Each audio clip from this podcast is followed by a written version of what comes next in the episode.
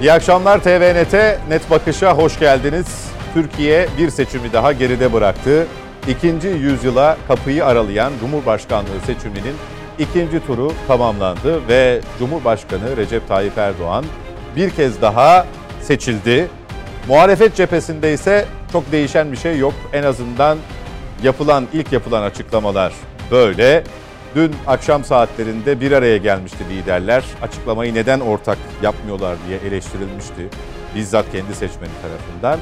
Ama bugüne yönelik bir dün akşamki toplantının yansımasını bekliyorduk. Henüz bir emare göremedik. Yarından sonra, daha doğrusu bu hafta tamamlanıncaya kadar bir gelişme olur mu? Onu da bekleyip göreceğiz. İrili ufaklı kulis bilgileri geliyor.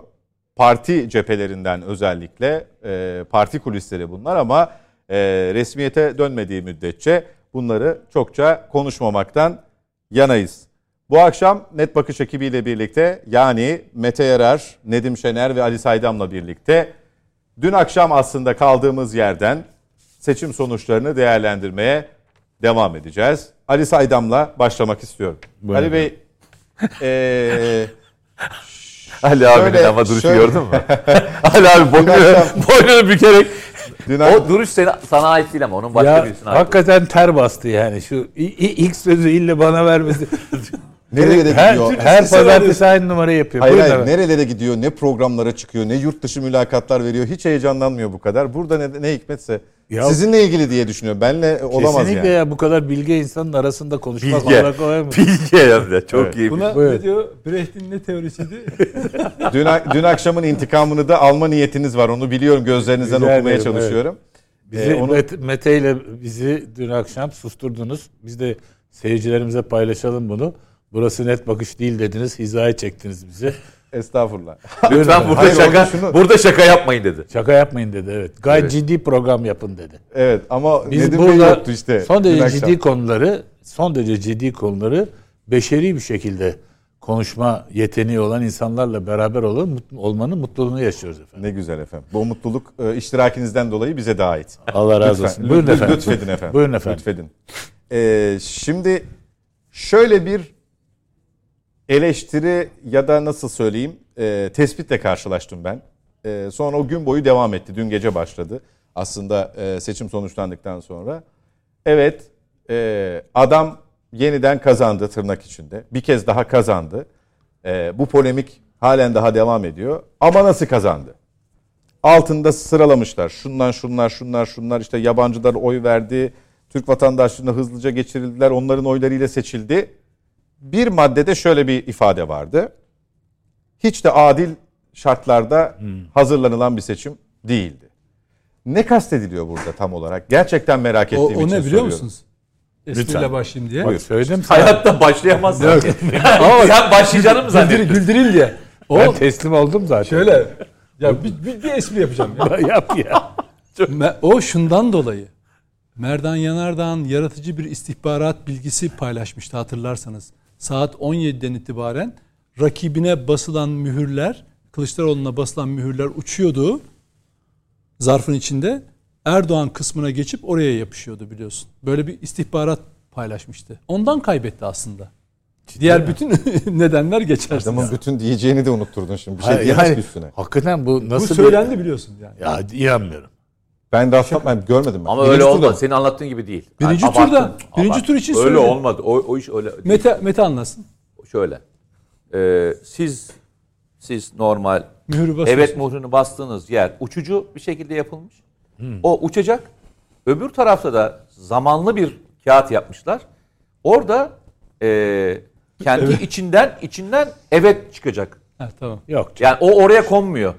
Gerçekten espri yapmıyorum ya. Vallahi espri yapmıyorum ya. Siz bunu izlemediniz mi? Vallahi mutlaka bulacağım, izleyeceğim. Yok abi ya. Tarihi bir tespit. Ya, Ali abi lütfen siz değerlendirmenizi yapın. Nedim Bey onu bulacaktır. İlk arada da izletecektir. Tabii şimdi. Yok ben Gökhan'a göndereceğim şimdi burada ekrana versinler. Bak bu seçimin en saçma şeyi bu. Beyefendinin adını verdiği beyefendinin Kılıçdaroğlu'nun %65 ile iktidar olacağını söylediğine tanıklık ederim. Gördüm, duydum.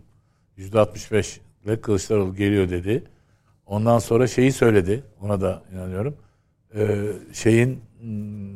Kandil'in Sonra aynı gerekçeyi Kılıçdaroğlu da kullandı. Kandil niye Kılıçdaroğlu'nu destekliyormuş? Kime yarıyormuş Kandil'in Kılıçdaroğlu desteklemesi? Tayyip Erdoğan'a yarıyormuş. O halde Tayyip Erdoğan Kandil'i aramış. Demiş ki Kılıçdaroğlu'nu siz destekleyin.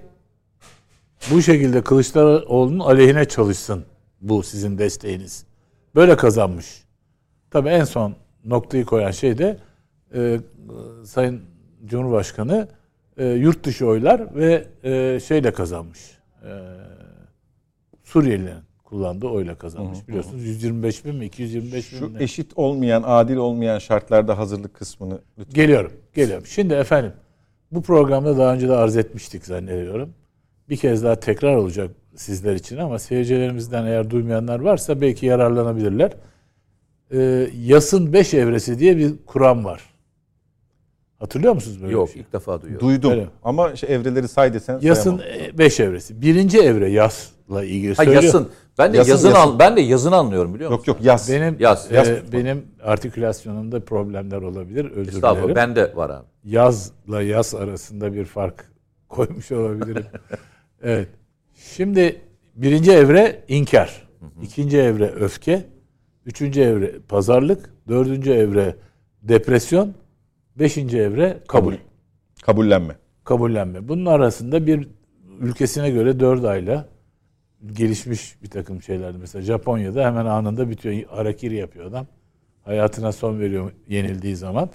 Bizde 15 şöyle bir açılımı da var. Müsaade eder misiniz? Emrediniz. İnkar. Hayır ben değilim. Doğru olamaz bu. Evet. Öfke. Niye ben?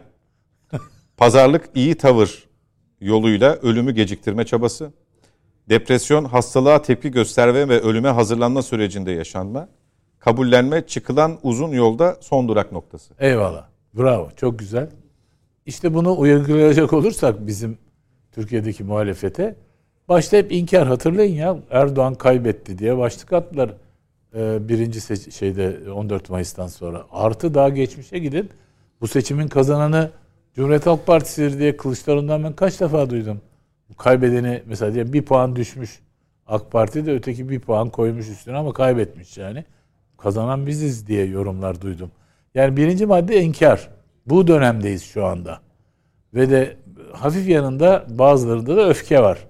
O öfke de öfke işte. Suriyelilere öfke.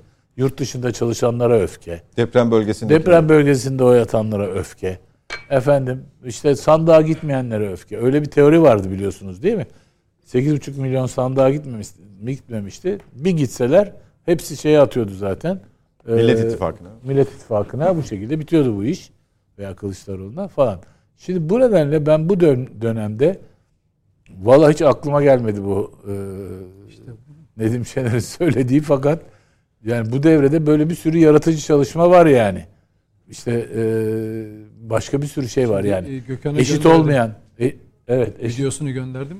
İzleyeceğiz. Vallahi inşallah. Yani bu var ya, bu gece dolu gideceksiniz burada. Vallahi dolu gideceğim. Öğrenerek gideceğim.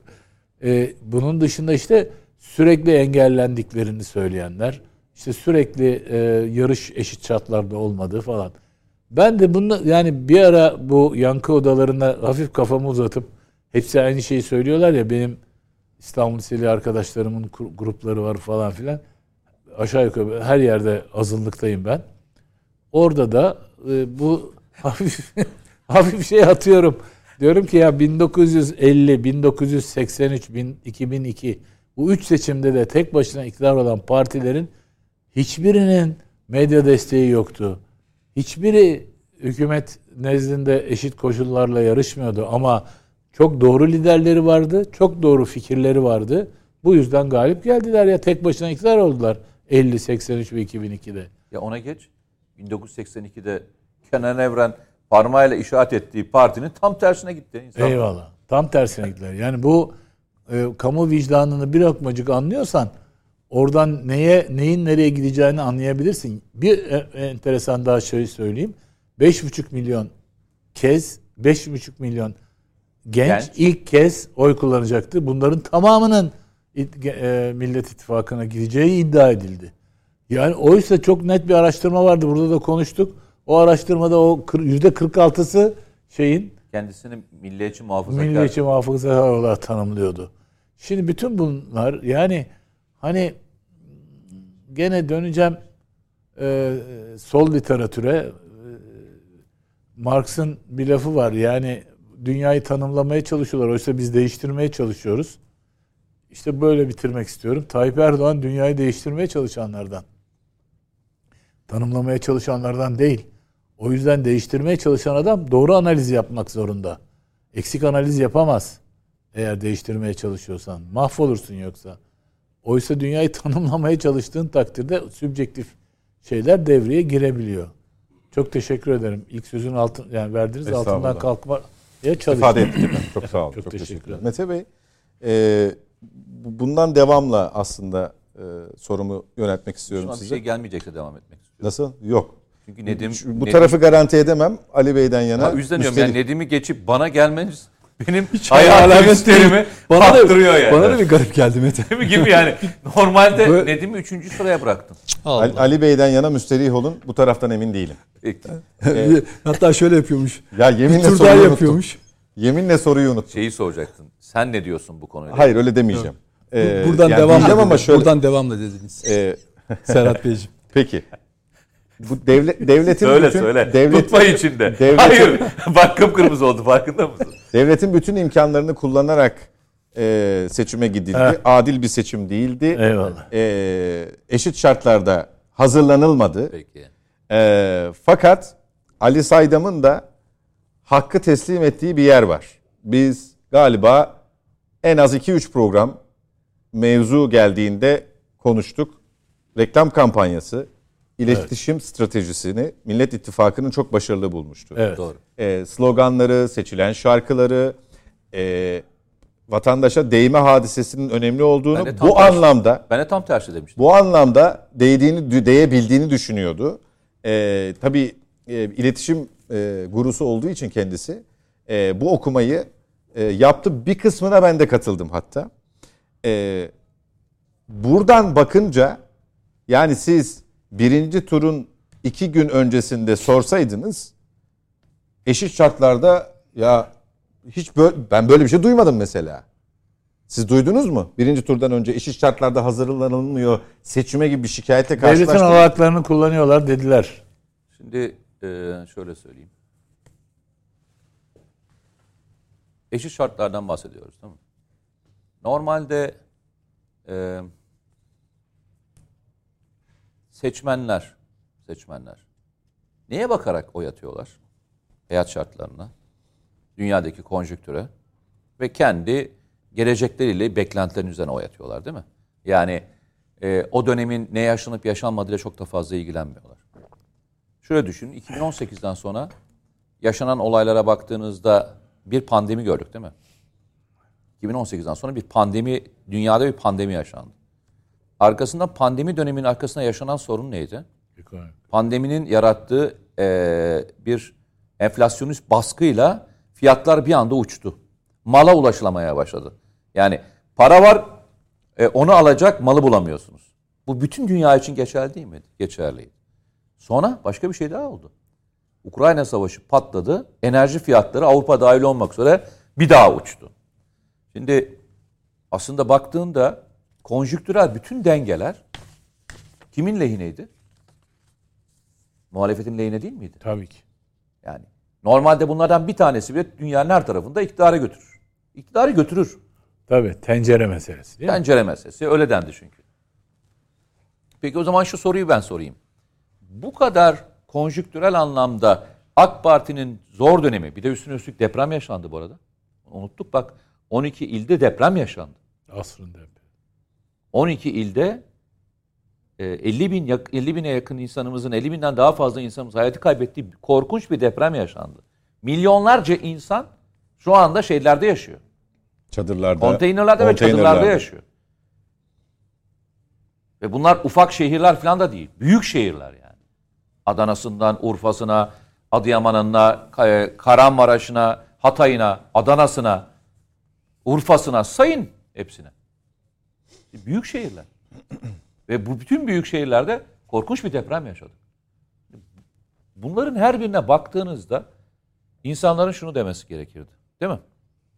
Demesi gerekirdi. Ya tamam arkadaş, hani hemen hızlı bir değişim yapalım. Bunu demelerini beklersin değil mi? Bütün konjüktürel şartlar Cumhur İttifakı'nın aleyhineydi. Bırakın seçim olmasını veya diğerlerini. Çünkü aynısını biz ne hangi dönemde yaşadık? AK Parti'nin iktidara geldiği dönemde de aynısını yaşamıştık. Hatta bu yaşadıklarımızın krizlerini yaklaşık neredeyse onda 3'ü, onda 4'ü diyebilirim. Onda 2'si diyebilirim. Ama bütün partileri baraj altına itti. O öyle olmadı mı abi? Evet. Baraj altına itti. Ya düşünebiliyor musunuz? Bırakın seçim kazanmayı. AK Parti hala birinci parti. Soru şöyle mi olmalı? Bu kadar yaşanan olumsuzluklara rağmen Türkiye'deki seçmenler neden muhalefetin oyunu bir puan bile yükseltmedi? Bak, asıl sorulması gereken soru bu değil mi? 4 parti içine alarak oluşan CHP'nin oy oranı ne kadar? %25. %25. O zaman sorun hangi eşitlikle alakası var? Her birey Türkiye'deki sandığa gidip oyunu attı ki %89 gibi büyük bir katılımla gerçekleşti bu. Yani bu insanlar şeyle mi algılayacaksınız? Yani Türkiye'de %89 katılım olan bir seçimde insanların katılıma gitmediğini mi söyleyeceksiniz? Veya oy atmadılar mı diyeceğiz? Böyle bir veri de yok elimizde. Tam tersine insanlar gitmişler ve ben oyumu atacağım demişler. Siz eğer kendinize farklı sebepler bulmak istiyorsanız ilk soru bence şu olmalı. Arkadaş, bu kadar olumsuzluğa rağmen, bu kadar yaşanan konjüktürel olumsuzluğa rağmen, hayat pahalılığına rağmen neden muhalefeti bunları çözeceğiyle ilgili bir kanaat oluşamamış? Ben üstadla katılamadığım tek konu bu. Evet, doğru müzik seçtiler. Çok canlı müzikler, çok dokunaklı müzikler. Bunların her biri doğru. Ama kurgu şöyle değildi bak. Hatta biz kendi aramızda da konuşurken de ben şeyi tanıyorum dedim. Ajansı falan tanıyorum dedim, hatırlarsan. Daha sonra ajansın ismini falan attım kendisine. Amerikan tarzı bir ajansla, Amerikan tarzı bir şeyle girdiler. Bak, Amerikan tarzı bir yapıyla girdiler. Mutabıkız onda. Yok. Biçimle ilgili konuştum. İçerik ve özle ilgili. Ben de aynı şeyi söylüyorum işte. Heh. Yani usul ve esas ayrımını yapalım. Ben şeyi söylüyorum. Aynen. Müzik ve şeyle aynı katılıyorum diyorum. İkincisine katılmıyorum. Çünkü insanlar şunun cevabını bulmadılar ki. Çözecek mi? Yani bu kadar büyük bir kapalı grubun, 7 tane partinin, dışarıdan bir tanesi de katkı sunduğu için söylüyorum, bu işi çözüp çözmeyeceğiyle ilgili en ufak bir kanaat oluşmadı insanlarda. Oluşmadı ya. Çünkü normalde böyle bir durumda insanlar bir puan bile bu tarafa geçerdi değil mi? Geçen bir şey yok farkındaysan. %48, %52. Ve üstüne üstlük de Cumhur İttifakı 322 ile şeyi kazandı. Parlamento çoğunluğunu kazandı. Bak, parlamento çoğunluğunu kazandı. Arkadaş, o zaman şu soruyu hep beraber sorsunlar diyorum. Kendilerine sorsunlar. Adilse aslında dünyanın her tarafında işler kötüye gidiyorsa iktidar zor bir dönemden geçiyordur. Çünkü koltuğu sallanıyordur. Çünkü bütün yükü üstüne almıştır. O yükle girecektir. Onun elinde değildir birçok şey ama anlatamayabilir. Vatandaş neticede yaşadığına bakar. Ya hiç fark etmez. Bakmaz. Yani böyle bir şey bakmak zorunda da değil zaten yani. Böyle bir şey bakmak zorunda da değil. Halk der ki kardeşim ben bu sorumu Ahmet çözecek kardeşim. Bu şey gibi ya. Yani 10 tane doktor vardır işte kulak burun boğazda. Bir tanesini ısrarla onlar randevu almaya çalışıyorsun. Ya ben ona gideceğim. Niye? Çünkü o iyi doktor dersin. Ya 9 tane daha var ya, aynı hepsi tıp fakültesinden mezun olmuş. Yok kardeşim, ona gideceğim diyor. Ameliyat olacaksın. Yok iyi o doktor. Ben ona ameliyat olacağım. Bu bizim her tarafımızda geçerli. Adil olmayan şey varsa gerçekten Cumhur İttifakı'nın işi gerçekten zordu. Bak, deprem gibi bir olayla karşılaşıldı. Ve deprem sırasında ilk başlangıçta da bayağı yıpratılan bir süreçten de geçti. Yani geç gidildi, müdahale edilmekte kalındı.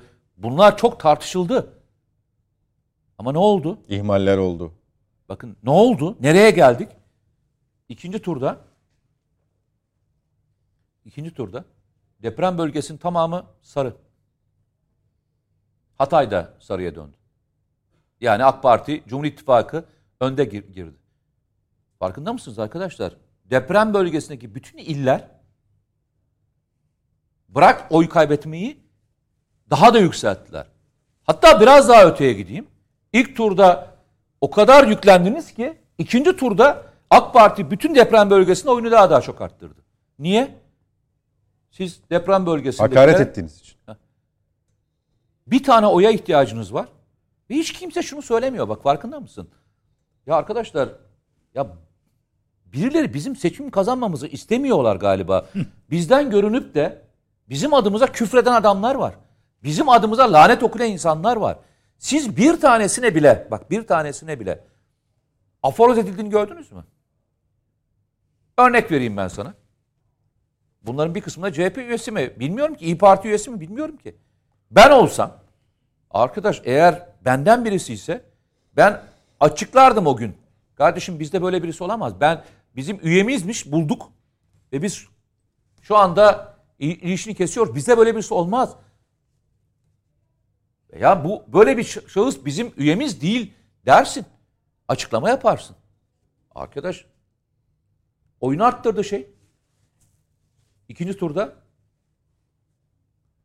yurt dışı oyları yine arttı. Niye? Yurt dışındaki insanlara saldırdığın için. Ya böyle bir stratejide hala dönüp şunu mu söylüyorsun? Eşit şartlarda dövüşmedik. Doğru söylüyorsun. Eşit şartlarda yapmadınız. Çünkü siz eşit değil, siz kendi aleyhinize yaptınız. Her gün bacağını da nasıl bir adam sıkarın, bütün örneklerini gördük biz. Bütün hepsini gördük. Yani ne dedik burada? Arkadaş bu ülkede HDP ile işbirliği yapmanın bedeli siyaseten çok ağırdır dedik. Ama nereye gidildi biliyor musun? Örnek şunun üzerinden kurgulandı. Ama yerel belediyelerde bu tuttu. Arkadaş belediyelerde falan tutan bir şey yok. Orada tutan mevzu neydi biliyor musun? İyi Parti'nin desteğiydi. İyi Parti'nin desteğiyle kazanıldı o bunların hepsi. Siz ikinci turada, yani genel seçime de bunu dayadığınızda, insanlara dayattığınızda, önüne bu veriyle gittiğinizde bunun olacağını buradaki hepimiz konuştuk. İçinizden bir tane hayır bunun tam tersi olacak diyen birisi var mıydı içimizde? Var mıydı abi? Hiçbirimiz yoktuk. Biz şimdi şey miyiz? Siyaset hiç anlamayan adamlar mıyız? Veya hiç Anadolu'yu okumayan adamlar mıyız? Ne oldu arkadaş? Çok ağır bir bedel ödendi. Muhalefet adına ağır bir bedel ödendi. Arkasından dedik ki kardeşim İyi Parti masaya oturmasın. Oturmazsa oyu artacak dedik. Zorla, affedersin küfrede masaya getirildi. İyi Parti'nin oyu eridi. Dedi ki Muharrem İnce, ben eğer seçime girmezsem ilk turda bitiyor dedi şey. Değil mi? Demedi mi? Sinan Oğan girmezse, yani yalnızca Kılıçdaroğlu'yla yalnızca girerse. Erdoğan girerse. Erdoğan ilk turda kazanıyor dedi. Kimse inanamadı. İnanmadı. Adamı linç ettiler. Adam geri çekildi. Dedi ki ya arkadaş kötü davranmayın bana, bakın çok kötü davranıyorsunuz. İkinci turda bana ihtiyacınız olur dedi. Abi yine bırakmadılar. Yine isyan ettiler. Yine isyan ettirdiler. Ve adam ikinci turda dedi ki ben kimseye sana destek vermiyorum dedi. Sinan Oğan'a da aynısını yaptılar. Şimdi bana söylesene, eşit şartlara dövüşmemişiz. Eşit şartlarda ne yapmamışız? Yarışmamışız. Doğru söylüyorlar. Eşit şartlarda yarışmadılar vallahi. Bak yemin ediyorum yapmadılar biliyor musun? Çünkü ama kimin lehine? Doğru. Bütün lehinde olan bütün olayların her birinde ayağınıza nasıl sıkılırın ders kitaplarına oturur yazarım ben bunu. Yani Ali abinin işi bu. İletişimle ilgili. İletişimle yapılmaması gerekenler diye oturur ders kitabına koyarım biliyor musunuz? Sosyal medyadan nasıl insan infaz edilir? Siyaseten nasıl insanlara hakaret edilir? Oylar gider. 57-43'müş. Deprem bölgesinde oy farkı, oy oranları Erdoğan'la Kılıçdaroğlu'nun 57'ye 43. Senin, yani akıl alır gibi Türkiye ortalaması 52'ye 48. Deprem bölgesi 57'ye 43. Yok daha da fazla. Daha açık. TRT'nin açıklaması. Ha? Ortalamayı söylüyor. Yani ortalamaları daha yüksek makas. 57-43. 14 sayı var arada ya. Tabii tabii. Ya şimdi 14 puan var arada yani. Ya işin ötesi şu, biz hepimiz üzen konulardan bir tanesi. Eşit şartlarda olmayan bir durumu muhalefet eşit şartlara getirmek için gerçekten çok zaman harcadı, biliyor musun? Çünkü onlara göre %60 öndelerdi zaten. Yani siyaseten şöyle bir kelime kullanılır mı ya? Yani siyaseten şöyle bir kelimenin oy getireceğine inanıyor musunuz? Biz terlik koysak kazanırız.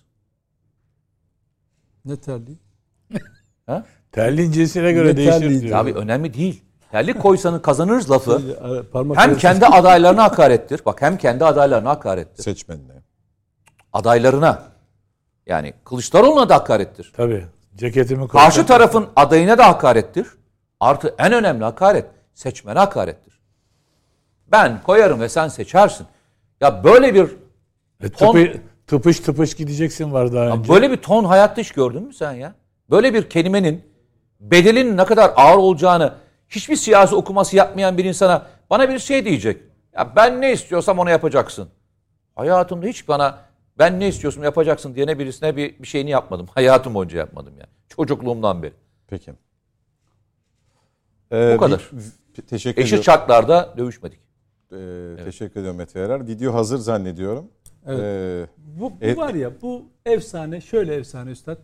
Bu seçimi en saçma şeyi olarak bunu böyle gelecek nesillere anlatmamız lazım. Ben seyredene kadar inanmıyorum. Efsunlu video diyebilir miyiz kendimize? Yani bir şey söylememiz lazım. Vallahi artık Ali Bey koysun adını. Güzel. Evet, vallahi montaj mı acaba? Bakalım. Orada ben bir şeye bir ekleyeceğim. Bunun belli bilgiye benim bir istihbaratıma dayalı olduğunu düşünün lütfen. Yani bir varsayım değil, bir tahminde bulunmuyorum. Gelen kağıtlar içinde bir oy pusulası kağıtları olmasın, özel, dijital. Orada başka bir hikaye var. Ciddi iddialar var ortada. Yani Erdoğan'dan başkasına basılacak evet mührünün silineceği, Erdoğan'a ilişkin bir şeyde yuvarlakta mühür basılacak noktada ise evetin saat 17'den sonra ortaya çıkacağına dair çok ciddi, acayip iddialar var. Hadi bunu iletişimci olarak koyun adını. Abi şey var ya, hiç gülmedim diye bir şey var. Evet. Abi bu ağzı açık kaldı Ali Bey'in. Anladınız mı sistem mekanizmasını? Çok iyi anladım ama bir küçük hata var. Evet diye basmadık ki, tercih diye bastı. İşte o tercih. Yo, bazen de evet mi var abi? Var mı evet? Var. Evet. Tercih evet, var. Diye. Evet. Peki ben bunun psikolojik bir vaka olduğunu düşünüyorum yani. Bunun Gülseren Budayıcıoğlu tarafından analiz edilmesi. Ve derhal diziye çevrilmesi. Vallahi bu da iyi.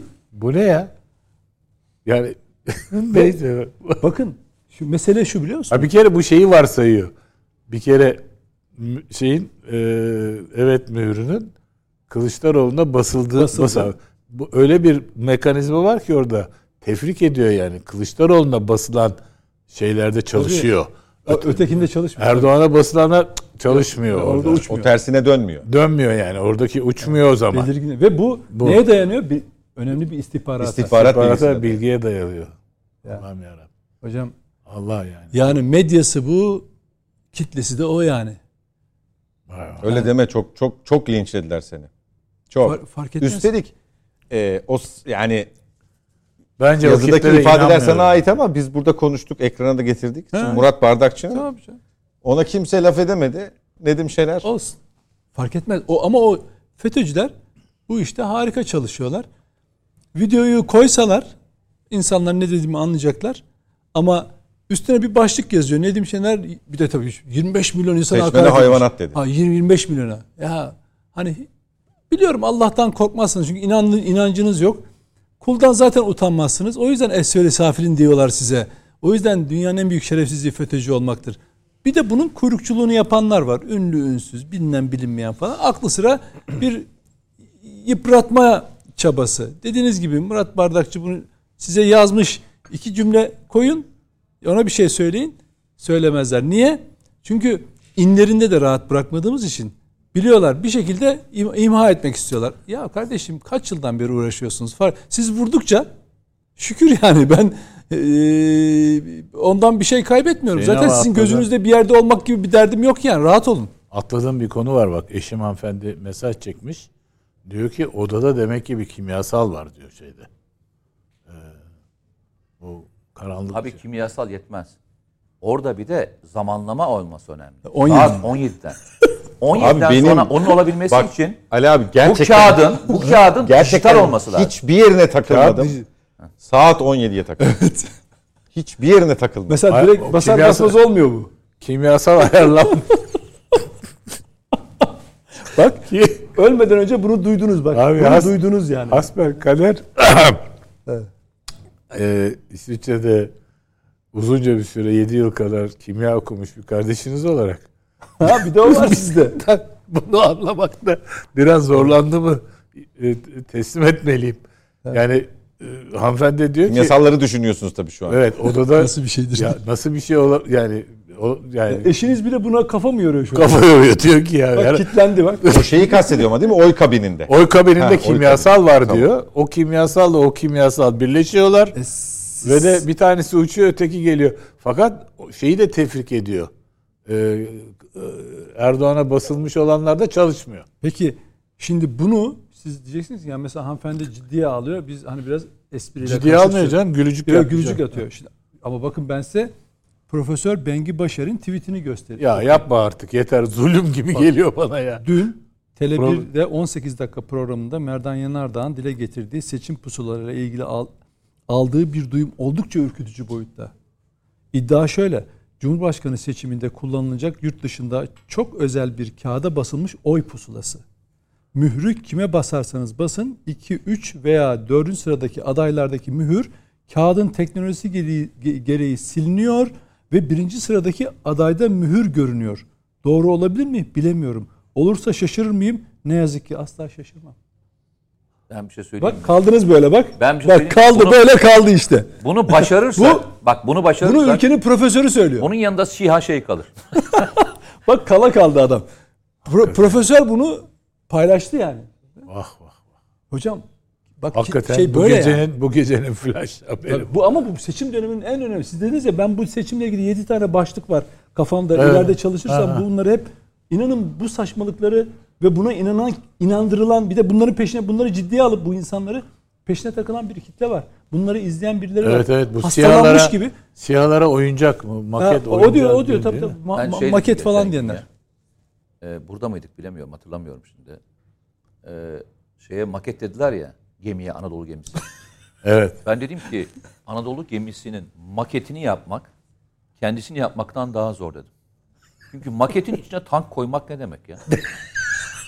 Hani maketin içine tank koyacak kadar bir maket yapabilmeyi beceriyorsak yani biz gerçekten evrim geçirmiş olduk. Yani maketin içine işte 60 tonluk tankı sokabiliyoruz yani böyle bayağı bir bildiğin maket böyle onlarca tank girmiş. Üstüne uçaklar inmiş, helikopterler iniyor, kalkıyor.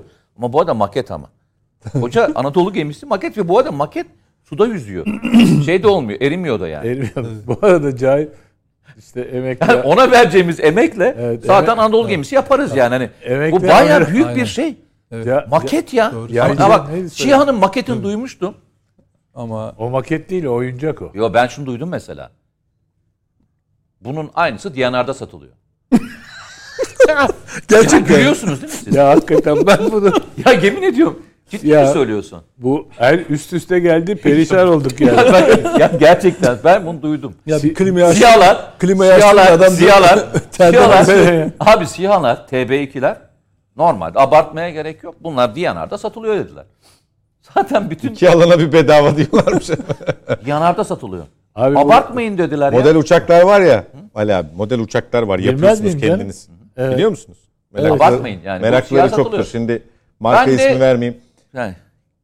Adamlar boşu boşuna Türkiye'ye her biri için şu kadar milyon euro para boş boşuna veriyorlar. Diyanar'dan sipariş verseler yemin ediyorum bütün ihtiyaçlarını tamamlayacaklar ama bu laf dendi. Kalorifer peteğini neye demişlerdi?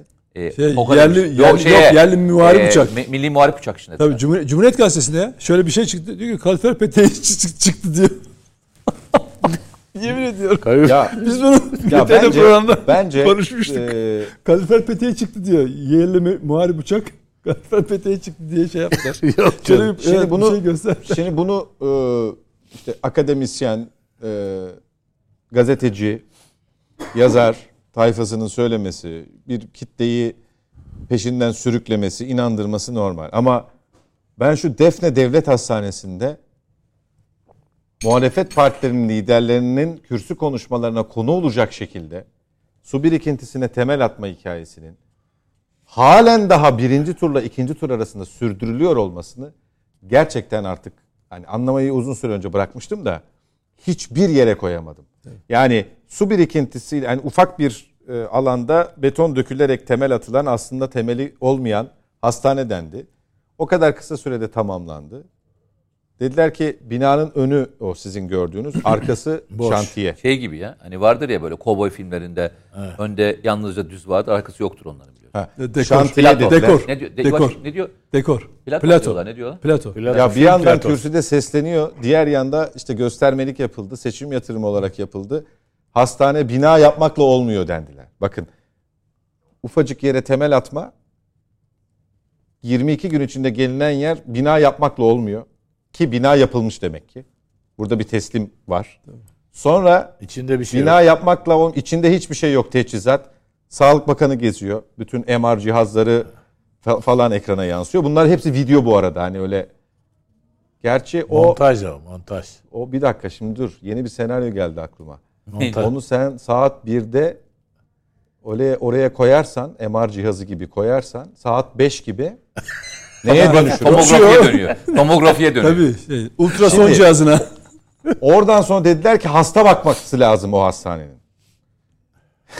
Garip bir şey ama hasta kuyruğu da yansıdı şeye. Abi işte bak. Ya Mete, onu geçiyorsun. TOK'u ne yapacağım peki? Ya TOK nasıl başladı biliyor musun? Evet yok. Ya demin yanında birisiyle telefonla konuştum, hatırlıyor musun? Bu deprem bölgesinde yapacaklarla ilgili. Evet. Dedi bir tane böyle dedi. Yurt dışında böyle büyük şirketlerde çalışmış birisiyle konuşuyorum dedi. Şey dedi. Ya TOK'la ilgili demiş ki bunlar Çin'de yapılıyormuş. Gemilere yükleniyormuş. Evet. İtalya'ya götürüyorlarmış. İtalya'dan da Türkiye'ye getirip karaya gizlice çıkartıp TOK fabrikasına sokup TOK fabrikasından dışarı çıkartıyorlarmış. Niye sen onu duymadın? Onu da mı duymadın? Ben şeyi duydum da İtalya kısmını biliyorum ama şu kısmını duymamıştım. Ben de İtalya'yı duymuştum. İtalya'dan geliyor. Ben de İtalya'dan geliyor. Olay neden? Şimdi şöyle. Bu fabrikanın aynısı orada yok denince bu TOK'a benzer bir tane araç yaptı Çinliler biliyorsun. Evet. Onu onunla ilişkilendirmişler. Yani TOK'u aslında orada yapıp onu İtalya'ya gönderiyorlar. Soru da şöyle değil. Niye Çin'den gelen malzeme bize direkt gelmiyor da İtalya üzerinden geliyor. Çünkü yalanın ilk parçası İtalya'ydı. Oradan. Tamam. Kop şeyi de kopartmıyorlar ha böyle. Çok da bağlantıyla kopartmıyorlar. Evet. Sonra geliyor. Üretim bantı yok. Limana gizlice indiriliyor. Gece büyük bir operasyonla araçları tekrar şeye sokuyorlar. TOK'a sokuyorlar. Fabrikaya sokuyorlar. Fabrikadan da sonra üretmiş gibi dışarı çıkartıyorlar. Ya şöyle düşünsenize bu ülkede senin ekip de gitti ya. Bu ülkede canlı yayınla TOK'ta araba üretiliyor'nun yayını yapıldı. İspatı yapıldı. Hafta. İspatlamak zorunda kaldı. Bak bu ülkede kanallar canlı yayınla burası fabrika. Üretim bandı. Burası da üretim bandı. Buradan da araba çıkıyor diye canlı yayında araba üretildi. Bak bunu ispatlamak zorunda kaldığın bir dünya. Ben şeye üzüldüm biliyor musun? Hani bu ortama nasıl geldik ya biz buraya nasıl geldik ve bak böyle insanlar da şey falan değil yani böyle demin anlattığı abimin anlattığı kişi ya dünyada sayılı iş adamlarından falan bir tanesi. Abi nasıl diyorum ya yani mümkün değildir diyorum yani böyle bir şey söylememiştir falan diyorum. Oğlum diyor en son diyor kavga ettik diyor suratıma kapattı diyor telefonu diyor. Şey olarak yani yani şey yapmamış inanmamış sen demiş sen de iyice demiş şeyci oldun yandaş oldun demiş. Ha inanmayana. Tabii, İnanmayana demiş yani sen de hiç yandaş oldun diye. Ya işte şey diyor yani abi olur mu demiş yani TOK'ta yapılıyor. Ya sen de iyice yandaş oldun deyip suratına kapatmış. Yani Çin'den geldiğine inanıyor da İtalya üzerinde. Çin İtalya tarikiyle karaya çıkıyor falan. Bayağı operasyon. Şimdi bunu nereye koyacağım? Gündeme getireceğim. Nereye koyacağım? Bir ara vereyim mi? Öyle mi? Tamam. Ama fazla geldi mi? Ama çok güzel bağlantı yapacaktım. Bak, tamam, ama meraklanalım biraz. Şöyle, seçim sonuçlarını nasıl saçma gerekçelere dayandırarak izah etmeye çalışıyorlar kitleye, az sonra diyelim. Peki. Ara veriyoruz efendim. Reklamdan sonra buradayız. Yeniden birlikteyiz efendim. Net Bakış'a Ali Saydam, Mete Yarar ve Nedim Şener'le devam ediyoruz. Araya gitmeden önce Nedim Şener bir az sonra fragmanı bize vermişti. Şimdi detaylarını. Ama arada Mete çok güzel bir mesaj okudu bize. İzleyicilerin bunu duymak hakkı. %100. Tıpkı Merdan Yanardağ'ın şeyi gibi seçim hakkındaki saçmalar konusunda sıralamaya girip. Doğru, ben onu okudum. Okudun ben onu okumuştum. Sen onu bir tekrar edebilir misin rica etsem? Ama yani teyit etmeden ben okuyorum. Diyor, aynen, ben en son haberde Twitter'ında evet, paylaşmış. Bir gazetede de vardı ve okudum onu ben. Bir saniye. Bu seçim kazandık diyenlerin kaybettiği zannedilen Millet İttifakı ve Sayın Kemal Kılıçdaroğlu'nun kazandığı bir seçimdir. Kimin lafı bu? Gültekin Uysal. Ha, Gültekin Bey. Evet. Buna benzer çok yorum var. Çünkü baştan itibaren bir yankı odası kurdular. Anket firmalarından oluşan, küresel ajanlardan oluşan, kendileri tabii içinde medyacılarından oluşan bir yankı odası kurdular ve kitleyi uyuttular. Bakın tekrar söylüyorum, kitleyi uyuttular. O kanallarında bu seçim kazanıldı, kazanılıyor, gitti. Yani şöyle düşünün, işte onun genel başkan yardımcısı televizyona çıkıp bir şirketin yaptığı araştırmaya göre Erdoğan'ın oyları %26 diyebiliyor mesela. Kimse ona bu araştırmayı kim yapmış, künyesi nedir, gerçekliği ne kadardır? Bunu gazeteciler de dinliyorlar. Yani önemli bir kanalda bunları söylüyor falan. Ve o insanlar buna inandırıldı. O yüzden yaşadıkları şok da bunun belirtisi. Ya biz kazanıyorduk. Ne oldu da şimdi böyle oldu? Şimdi böyle olunca yine yalanlarla bunu tedavi etmek zorundalar. Mesela çok ünlü bir general diyor ki niye Suriyelilere kapıların açıldığı anlaşılıyor. Şimdi yani diyorsun ki bu Suriyeliler geldi, bu oradaki oy farkı onlardan kaynaklanıyor falan. Yani bunu generallik yapmış birisi söylüyor. Tamam, bunu da memlekette her şeyi analiz etmekten de övünen, kendinden menkul bir şey var. Birikimi olan birisi. Ya da işte cahiller oy verdi. Ya da işte mesela Suriyeliler özelinde yapılıyor. Ya da yurt dışı oylara bağlanıyor. Şimdi rakamlar ortada. Biz bu halkın cahilliğini çok hafife almışız. Evet. Rakamlar ortada. 1.9 milyon yurt dışında oy kullanılmış. Bunun %54-55 civarı ortalamasını söylüyorum. Erdoğan'a çıkıyor. 45 civarında da Kılıçdaroğlu'na çıkıyor. Yani yarı yarıya aşağı yukarı yansıyor o kişilere yansıyor. Yani Türkiye'dekinin aşağı yukarı aynısı. Hemen hemen. Yani bir şey değiştirmiyor. Rakamlar ortada. Aradaki fark 2-2,5 milyon ya. Şimdi bunu nasıl izah edecekler? İşte 1.9 o. Başka kim var? Suriyeliler var. 14 milyon onların. Onlar 14 milyon. Tabii seçmen biraz daha düşük olabilir. Ya CHP'li Onursal Adıgüzel açıklamasa bu Suriyeliler, yani yabancılar Türkiye'de oy kullanacak 221 bin kişi fazla değil, seçimi de etkilemez bu rakamlar demese hepimiz inanacağız. Yani hakikaten 1,5-2 milyon Suriyeli var herhalde oy kullandı. Hani 3,5 milyon civarında Suriyeli olduğuna göre bu kadar. Ama vatandaş olup yabancıların tamamının oy verebileceği sayı 210 bin civarında. Şimdi kardeşim, gerçekler ortadayken kitleyi niye bu yalanlarla kandırıyorsunuz? Çünkü bakın, ortada Cumhuriyet Halk Partisi gibi büyük bir pasta var. Bunu kolay kolay kimse bundan vazgeçmiyor. Medyacısı da vazgeçmiyor. Anket firmaları da vazgeçmiyor. Kitleye bir yalan söylemeniz lazım. Bir vizyon vermeniz lazım. İşte Kılıçdaroğlu da ne yaptı? Çıktı. Yola devam, mücadeleye devam falan dedi. 10 küsür seçimini kaybettikten sonra. Ama dönüp biz bu seçimi niye kaybettik? Gerçek nedenleri nelerdir diye hiç kendilerini sorgulamıyorlar. Sizin benim değer versinler, vermesinler. Önemli değil. Biz millete bunu anlatıyoruz. Bu adamlar ne diyorlar? Biz bu yankı odasından, yani kendi kendimize oluşturduğumuz bu sanal dünyadan çıksak, başka insanlar ne düşünüyorlar, bu milletin hassasiyeti ne diye baksalar sorunu görecekler. Şimdi lütfen hafızamızı tazeleyelim, 2018 seçimine bakalım. 2018'de Cumhurbaşkanı Erdoğan %52.3 ile seçildi. Bakın tekrar ediyorum, %52.3 ile seçildi. Ben burada da kanalınızda da söylediğimi hatırlıyorum. 2018 seçimi aşağı yukarı bize ne olabileceğini gösteriyor. Hatta biraz daha deminden Mete'nin saydığı nedenlerden dolayı oyu düşmüş olabilir.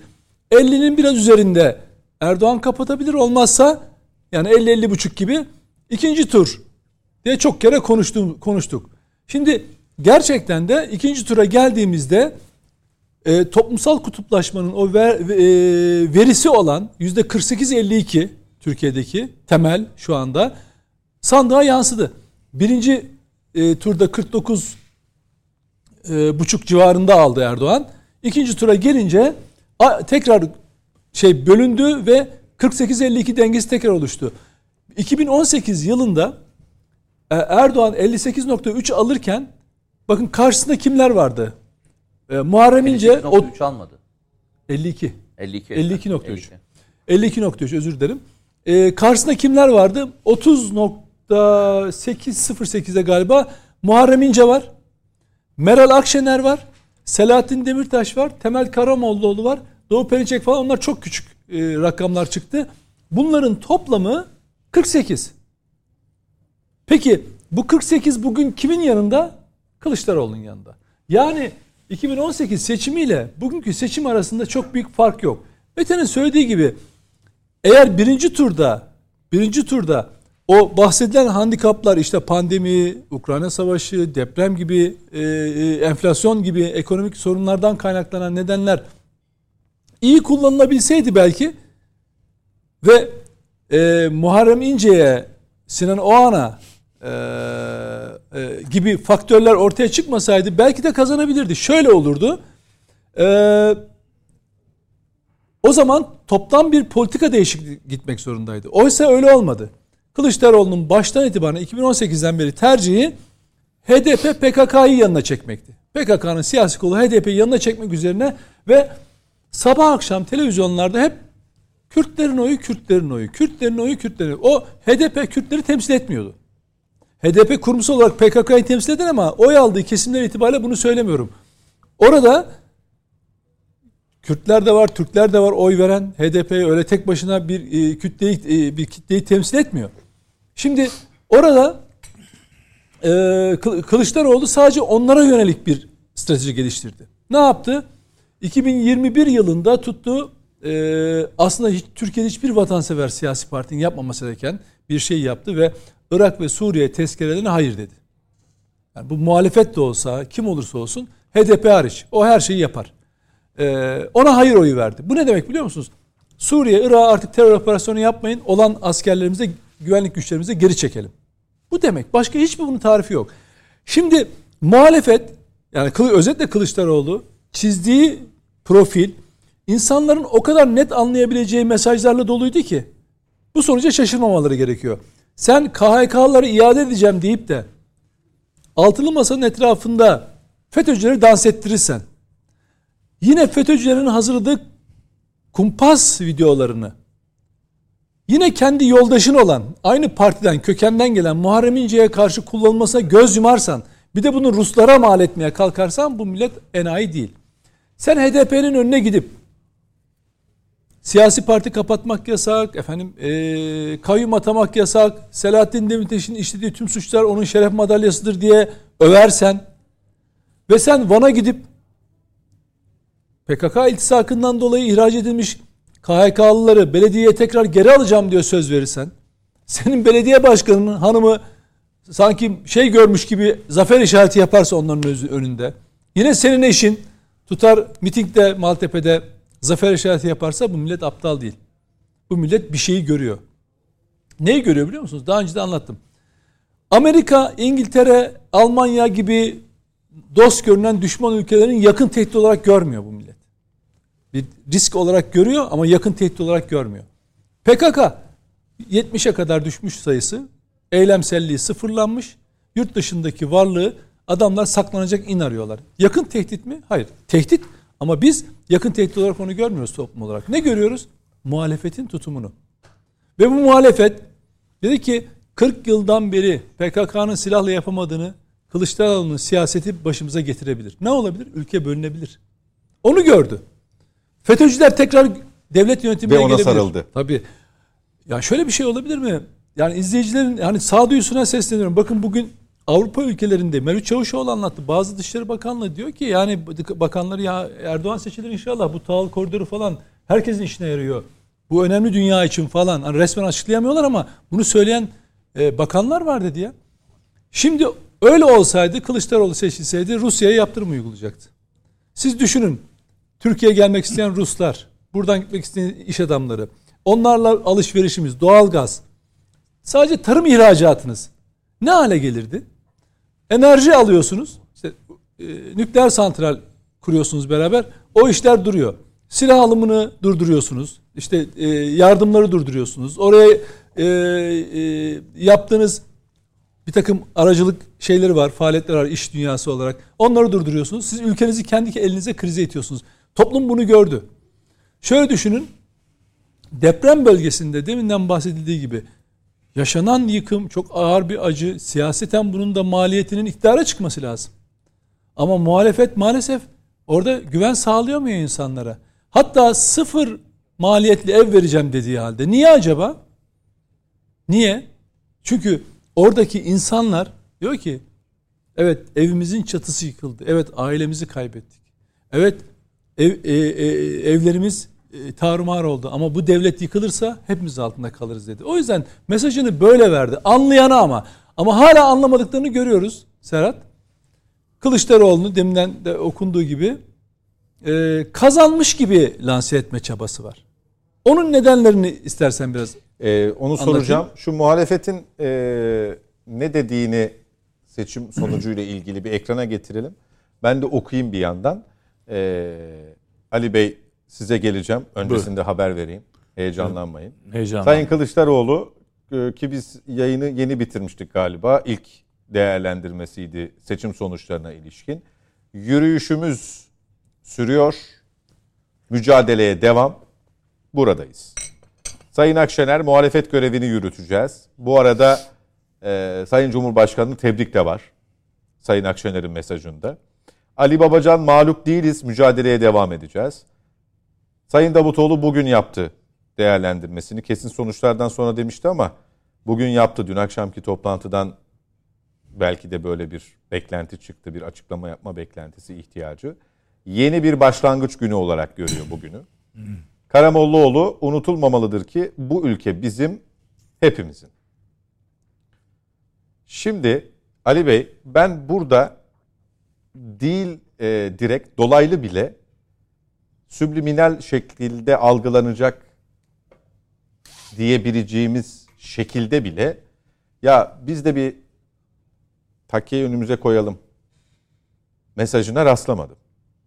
Bu Nedim Şener'in söylediği kaybederken kazandık. Ya da Cumhuriyet'in bugünkü manşeti miydi o? Kaybederek kazandı. Evet.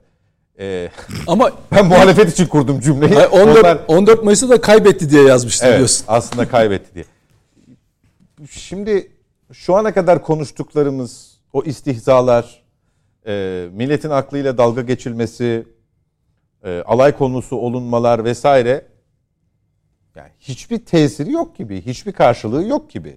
Yani evet, bir kez daha Sayın Cumhurbaşkanı kazanmıştır. 5 yıl bize muhalefet görevini vermiş. Bunlar çok klişedir ama duymaya alışkınsınızdır ama peşi sıra şöyle bir cümle kalıbı da vardır. Demek ki bizde hani eksiklerimiz var falan. Seçmenin sosyal medyadaki teşekkür mesajlarına bakıyorum. İnanılmaz mücadele ettiniz. Piro, Sayın Kılıçdaroğlu, biz şahidiz, hakkımızda helaldir. Yani bir seçmenin bunu söylemesi, dile getirmesi normal olabilir. Ama sanki evet gerçekten de öyle ya. Çok mücadele ettim ama olmadı. Yapacak bir şey yok. Devam mücadeleye diye cümle kurmuş gibi oluşuyor benim zihnimde. Sizde farklı bir oluşum söz konusu mu? Yok ama şöyle beni şaşırtmadı. Yani hatırlıyorsunuz seçim... Çok özür dilerim. Sayın Cumhurbaşkanı da biz yayındayken Kısıklı'da artık zafer ilan edecek ilk konuşması. 2. ya da 3. mesajıydı yanlış hatırlamıyorsam. Yine rehavete kapılmayın. Bir dakika, tamam. Önümüzde yerel seçim var. Diyen de bir Cumhurbaşkanı vardı. Buyurun efendim.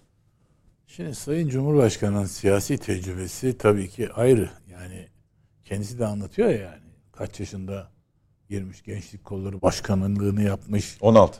16 değil mi? Yani halkın içinde sürekli Kasımpaşa falan, Beyoğlu, sonra oradan İstanbul Büyükşehir falan, böyle bir şeyi var. Siyaseten öyle bir temkinli konuşması ve dikkatli konuşması kadar doğal bir şey yok. Onun bir dünya kabul ediyor artık. 26 yıl görevde kalmış başka bir dünya lideri var mı bilmiyorum ben. Benim bildiğim dahilinde yok. Yani bir siyasi deha olarak zaten onu ayrı tutalım. Yani bunlar böyle diyor, Cumhurbaşkanı öyle diyor. Bu şöyle ifade edeyim, gene bir Nedim kısacak belki ama gene bir kuramdan söz edeyim. Liderle yönetici arasındaki fark yani. Bize habire diyorlar ya altılı masanın liderleri. Böyle bir lider tanımı yok. Bunlar altılı masadakiler, parti yöneticileri onlar. Başkan olarak seçilmişler yöneticiler. Lider demek bir çok enteresan bir tanım var. Nasıl olacağını düşünür, o yolu nasıl gidileceğini bilir ve o yolu gider. Giderken de insanları peşinden sürükler diyor. Şimdi bu ve de lider şey yapmaz yani, etkilenmez etraftan, bilmem şeyini korur. Yani Atatürk böyle bir liderdi mesela. Gazi Mustafa Kemal Paşa böyle bir liderdi. Yani 19 Mayıs'ta işte Nutuk'un ilk başı girişi efendiler ahval ve şerait şu idi diye başlar. Yani o ahval ve şeraitte rağmen yoluna devam eden, demin Mete çok iyi anlattı yani Türkiye'nin son 5 sene Sayın Cumhurbaşkanı'nın içinden geçtiği zorlukları şöyle bir görün, bakın. Yani bu zorlukların altından kalkmak için ancak çok güçlü bir lider olmak lazım. Bu nedenle biraz uzattım biliyorum, öyle bakıyorsun. Yok abi, çok az konuştum bugün ya. Çok keyifle dinliyorum. Vallahi çok teşekkür ederim. Allah razı olsun. Böyle bir bakışı var da Sayın Başkan'ın, o bakışından bir sonuç çıkardım ben. Uzatma diye bir bakış sanki. Neyse tamam, peki. Şimdi burada Kılıçdaroğlu vakkasına baktığımız zaman bu vakkadan da çok yok dünyada örnek. Yani 11 seçim kaybediyor. Adam harakiri yapıyor işte. Öteki istifa ediyor. Bir iki bilmem ne yapıyor. Yani hiçbir böyle bir şey duyulmamış yani. 11 seçim peş peşe. Her girdiği seçimi kaybediyor.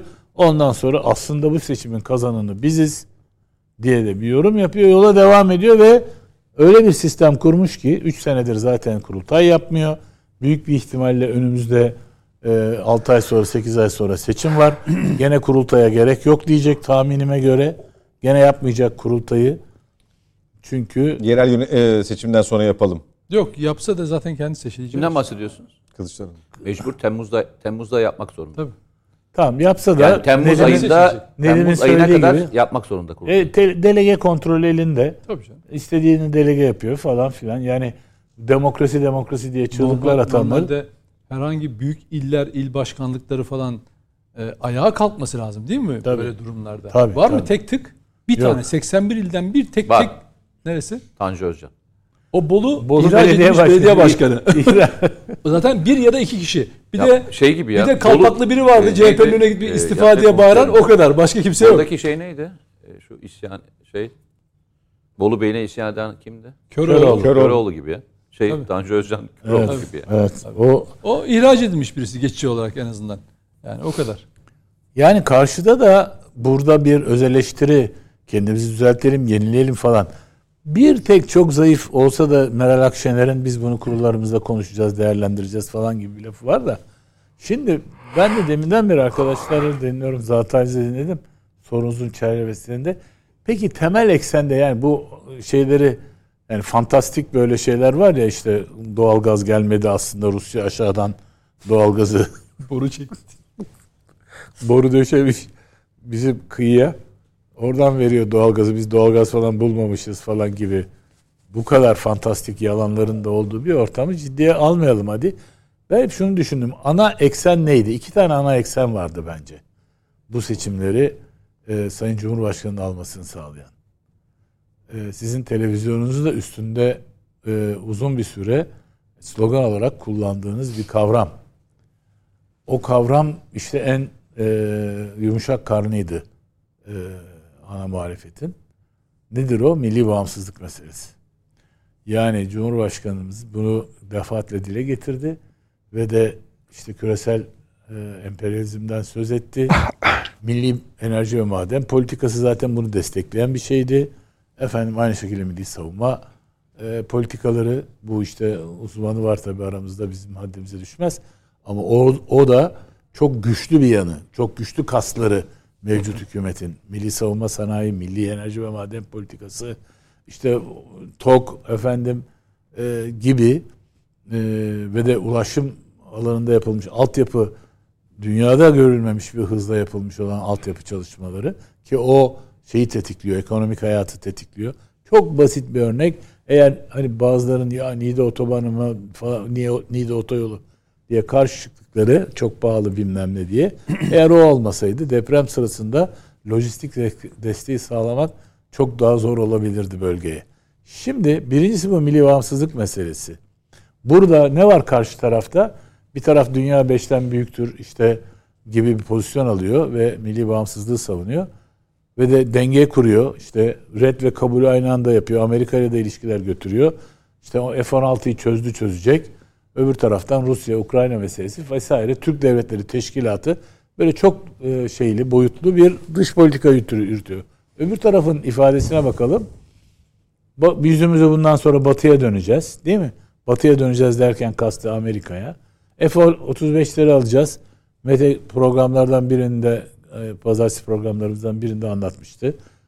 F-35'i alacağız demek, S-400'ü göndereceğiz demek aslında bayağı bölgede bir politik değişiklik demek. Yani bu aynı zamanda Mavi Vatan. Mavi Vatan'dan vazgeçmek demek, Ege'deki Libya'dan vazgeçmek demek. Evet, aynen bunları anlatmıştı Mete. Şimdi bir taraf da bunu diyor. Yani Ermenistan'la iyi ilişkiler kurup efendim Azerbaycan'a sırtını dönmek gibi. Orada mesela bunu destekleyen bir iddia var, hani Aliyev'in oğlu şeyi ikna etmiş. Değil mi? Sinan Oğan'ı ikna etmiş falan. İç işlerimize karışmış. Bu arada sokar mokar devreye girmiş falan. Beşli çete zaten oradaymış. Böyle bir fantastik, aynı kişinin kurduğu bir fantazya. Şimdi bir tarafta da bu var yani. Milli bağımsızlığın karşısında. İkinci meselesi bölünmez bütünlük vatanın. İkinci eksen. Yani bu PKK-HDP meselesi de yani bunu yani bir video seyrettim ben. Diyor ki Kılıçdaroğlu neden hapiste? Selahattin Demirtaş neden hapiste? Pat arkasına Selahattin Demirtaş'ın işte Apo'nun heykelini dikeceğiz, heykelini diye konuşması. Bir daha çıkıyor Kılıçdaroğlu. Selahattin Demirtaş neden hapiste? Efendim gene PKK'nın veya Selahattin Demirtaş'ın başka bir şeyi. Ben diyor Selahattin Demirtaş gittim. Kandil'e gittim. Orada diyor savaş var. Barış gördüm. Onlar diyor barışın simgesi Kandil diyor falan.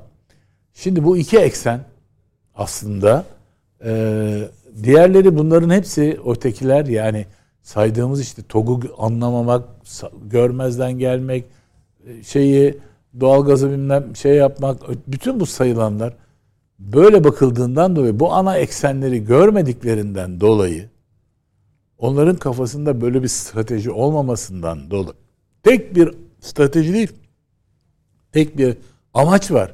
Hepsini birleştiren bir tek amaç var. Strateji ve inanç veya ideoloji değil. Nedir o amaç? Erdoğan'ı devrilmek. Bunun dışında başka hiçbir konumlanma, yeniden üretim falan böyle bir şey yok. Nedim geçenlerde okudu işte burada ya heriflerin tutum belgesiyle Kılıçdaroğlu'nun ortak mutabakatı ne arasındaki birebir uyumu. Şimdi böyle bir şeyde, bölünmez bütünlükte de tamamen ikna edemediler Türkiye'deki seçmeni. Bu iki eksen bana sorarsanız ana unsurlardı. Bunu zaten Meral Akşener de söyledi. Evet. O yüzden söyledi. O yüzdendir ki tencere meselesi, ekonominin bütün bu Mete'nin demin saydığı var ya, bir sürü pandemi, deprem, ekonomik sıkıntı, enflasyon, bütün bunlar zannedildi ki götürecek. Bunlar inandılar buna. Kendilerini de inandırdılar. Olmayınca demek ki burada bu iki ekseni tam olarak anlamadıkları için... Zaten sonra bir mütalaa yaparken Sayın Akşener ve Sayın İnce haklıymış demenin ne anlamı var? Hayır, Akşener'in söylediği, vurgu yaptığı konu, biz HDP ile işbirliğinin toplumda bu kadar karşılık bulduğunu göremedik, tahmin edemedik dedi. Yani PKK'nın siyasi kolu HDP ile iş tutmanın, tabii ne zaman? Bunu birinci turla ikinci tur arasında söyledi. Tabii, göremedik dedi. O yüzden o algıyı değiştirmek için milliyetçi bir söyleme kaydılar. İşte ama onu söyleyince de masadan kalkmasının, niye kalktığının bir anlamı kalmıyor. Tabii. Eyvallah. Tabii canım. Yavuz Ağrıoğlu yani söyledi direkt bunu. Meral Akşener'in muazzam bir politikacı olduğu, şahane işler yaptığını söylemiyoruz. Ama bu en azından değindiğine ifade etmeye çalıştık. Tabii. Çalışıyorum ben de. Bu bir şey değil çünkü. Hiçbiri kabul etmiyor zaten bunu. Bunu kabul etmediğiniz zaman ve bir zamanlar %60-65 ile kesinlikle aldığınıza inandığınız bir seçimi kaybederseniz ve bu iki ekseni görmüyorsanız, o zaman işte sihir, büyü, o kimyasal numara, yok işte yaptılar, polislere fotokopiyle görev kağıdını çoğaltıp etrafta oy kullandırdılar falan gibi abuk subuk gerekçelerle kendilerini korumaya çalışıyorlar. Gözden kaçırdıkları işte bu iki eksen. Peki. Şu anda da halen konuşuyorum, bilmiyorum. Fethi'nin yıl dönümü bugün, aynı zamanda İstanbul'un Fethi'nin yıl dönümü 29 Mayıs. Sayın İmamoğlu Fethi kutlamaları çerçevesinde bir konuşma yapıyor. O konuşmayı neden dile getirdik? Çünkü seçimin ertesinde sosyal medya aracılığıyla yayınladığı ilk mesajda yine birinden alıntı o ama kimden de o alıntı? Einstein'dan değil mi? Aynı şeyleri yaparak farklı sonuç beklemeyeceğiz diye. O da tabii deli kısmını almamış. Ha evet. Bir tek onu almamış. Bu birçok açıdan, özellikle de malum yazarlar tarafından değişim rüzgarının başlangıcı olarak yorumlandı. Katılıyor musun buna? Bunu tek başına mı yapabilecek mi? Şöyle söyleyeyim. Yani bunun işaretleri, ya aslında bir sürü arşivlik program yapmışız, yemin ediyorum ha. Değil mi? Yani Nedim de, siz de, ben de, sevgili moderatörümüz de onlarca defa hikayenin buraya doğru evrileceğini, işaretlerini, her birini söyledi. Dedi ki seçimi kaybettiği andan itibaren yapacağı tek bir hamle var dedik. Ekrem İmamoğlu'nun açacak. Liderlikle ilgili tartışmayı açacak. Hmm. Ve bunu da kimin üzerinden yapacak? Kendisine yakın gazeteciler ve kendisine yakın medya kuruluşları tarafından yapacak. Söyletti de zaten. Aynen de öyle oldu. Yani kendisi tam anlamıyla topa girmiyor. Olgunlaşmasını bekliyor. Peki bu olgunlaşmayı yapabilecek güce sahip mi şu anda? Hayır. İddialı bir şey söylüyorum, hayır. Neden demek düşüyor bana da? Sebebi çok basit.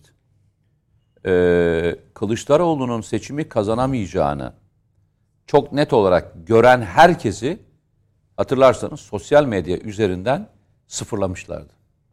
Daha önce Kılıçdaroğlu aday olmasın diyenler bir sonraki dönemde Kılıçdaroğlu aday olsun diye yazı yazmak zorunda kaldılar. Hatta bunun aksine söyleyenler, çok önemli gazetelerde buna itiraz edenler, işine son verildi. Farkındasınız değil mi? Ya işine son verildi ya istifa ettirildiler. Evet. Yani bu süreçler hepimizin gözünü de yaşandı. Meral Akşener o masaya nasıl geldi? O sosyal medyada yaşanan linci görmediniz mi? Muharrem İnce nasıl oldu da adaylıktan çekildi? Muharrem İnce öyle çabuk pes edebilen bir adam değil. Ne dedi? 45 günde yaşadıklarım 45 yılda yaşamadım. Beni bitirdi dedi yani. Bitirdi, gerçekten bitirdi yani adam. Bunları nasıl atlıyorsunuz? Yani Ekrem İmamoğlu bu süreci bu şekilde net olarak gösterebilir mi? Hatırlayın. O dönemde Ekrem İmamoğlu şey açmıştı. Yine bir bayrak kaldırmıştı. Ben buradayım. Hmm. Aday benim diye yola çıkmıştı, hatırlarsanız. Sonra ne oldu? Önce susturuldu, bastırıldı. Ankara'ya getirildi. Kürsüye çıkartıldı, konuşturulmadı, aşağı indirildi. Ve Ekrem İmamoğlu bir anda yok oldu. Ne zamana kadar? Tekrar gel diyene kadar. O pozisyon hep öyleydi. Evladım denene kadar. Diyene kadar. Yani Türkiye'deki delege sistemi bu kadar netken Sayın Kılıçdaroğlu istemediği müddetçe ben değiştirilebileceğini hiç zannetmiyorum. Mümkün değil. Yani Kılıçdaroğlu ben gitmek istiyorum demediği müddetçe CHP'de bir değişim olacağını ben zannetmiyorum. Bunu ben kendim şahsım adına söylemiyorum. CHP'yi bilen, CHP'nin içerisinde mesela bir sürü hareket var. Mesela şeye çok kızgınlar. CHP'nin hemen Kemal Kılıçdaroğlu'nun etrafındaki 10 Kasım hareketi miydi? Neydi o? Aralık hareketi. Pardon. 10 Aralık hareketinin birçok bireyine çok kızgın seçmenler var. Ne oldu? Veya şöyle söyleyeyim. Tanju Özcan onlardan biri. Onlardan bir tanesi. İşte gidenler gitti. Bunlardan bir tanesi Muharrem İnceler.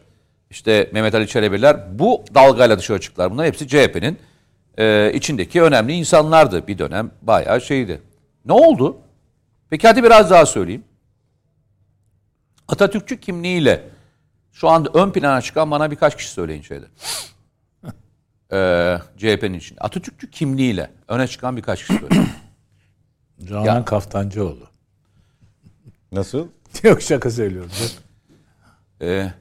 Mesela yok. Bu bile tartışılmadı şeyde. Farkındaysan. CHP'nin içine tartışılmadı. CHP medyasında bile tartışılmadı. Bak, farkındaysan tartışılmadı. Yani şöyle bir tartışmayı duydun mu sen? Ya arkadaş, biz Atatürk'ün partisiyiz diyoruz. Yani Atatürk'ün söylediklerinin tam tersine söylemler içine gidiyoruz. Yani propaganda sürecinde bırak Atatürkçü ismi, Atatürk var mıydı? Şimdi onu söylemeye çalışıyorum. Bakın, bu kadar kuvvetli direnç noktalı olan CHP'nin seçmeni bunlara itiraz edemedi mesela, bak. Yani geçen gün yazdı Soner Yalçın. 2019'da yapılan bir ankette kendinizi nasıl tarif edersiniz diye CHP seçmenine sorduklarında %75 ile Atatürkçüyüm diyor. %75 Atatürkçüyüm diyor. 2019'daki anket. Yani bu seçmenler hepsi yaşıyor yani. Hepsi yani bir yere gitmediklerine göre. Hala CHP seçmeni olduğuna göre. 2019'da %75'i Atatürkçüyüm diyen seçmen bu olaylar konusunda nasıl sessiz kaldı? Nasıl sessiz kaldı? Göremedi mi acaba Atatürksüzlüğü CHP'de? Ama o arada başka bir politika yapıldı.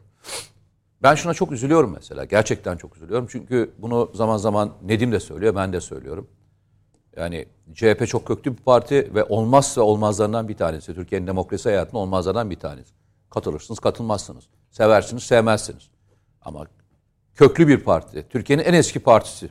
Yani kurulduğu tarihten beri olan bir partiden bahsediyoruz. Şu soruyu sana sorayım. Bugünlerden beri birkaç tane video seyrediyorsunuz. Gençlerin ağlamalarını görüyorsunuz. Mesela bugün bir tane şey vardı. Bir genç kız bir metroda ağlıyordu, farkındaysan. İçeriye AKP bayraklarıyla girmişler. Veya AK Parti bayraklarıyla girmişler. Şimdi içeri giren, AK Parti bayraklarıyla giren insanların görünce kızın ağlamasını gördün mü? Veya başka bir yerde seçimi kaybettikten sonra bir kızımızın kendisini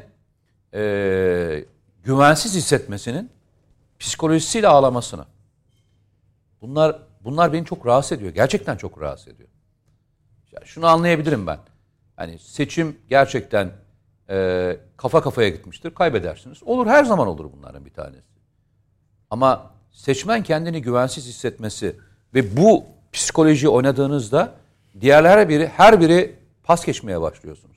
Her şeyi pas geçmeye başlıyorsunuz. Kendilerinizi içinde görmemeye başlıyorsunuz. Ama bu kodlanmışlık bu.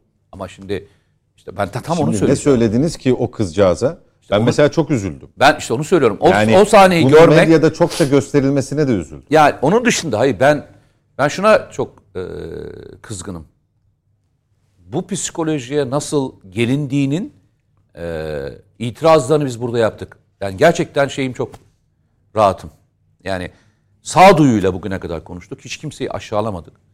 Bunu yapanların karşısına durduk. Hep de durmaya devam edeceğim.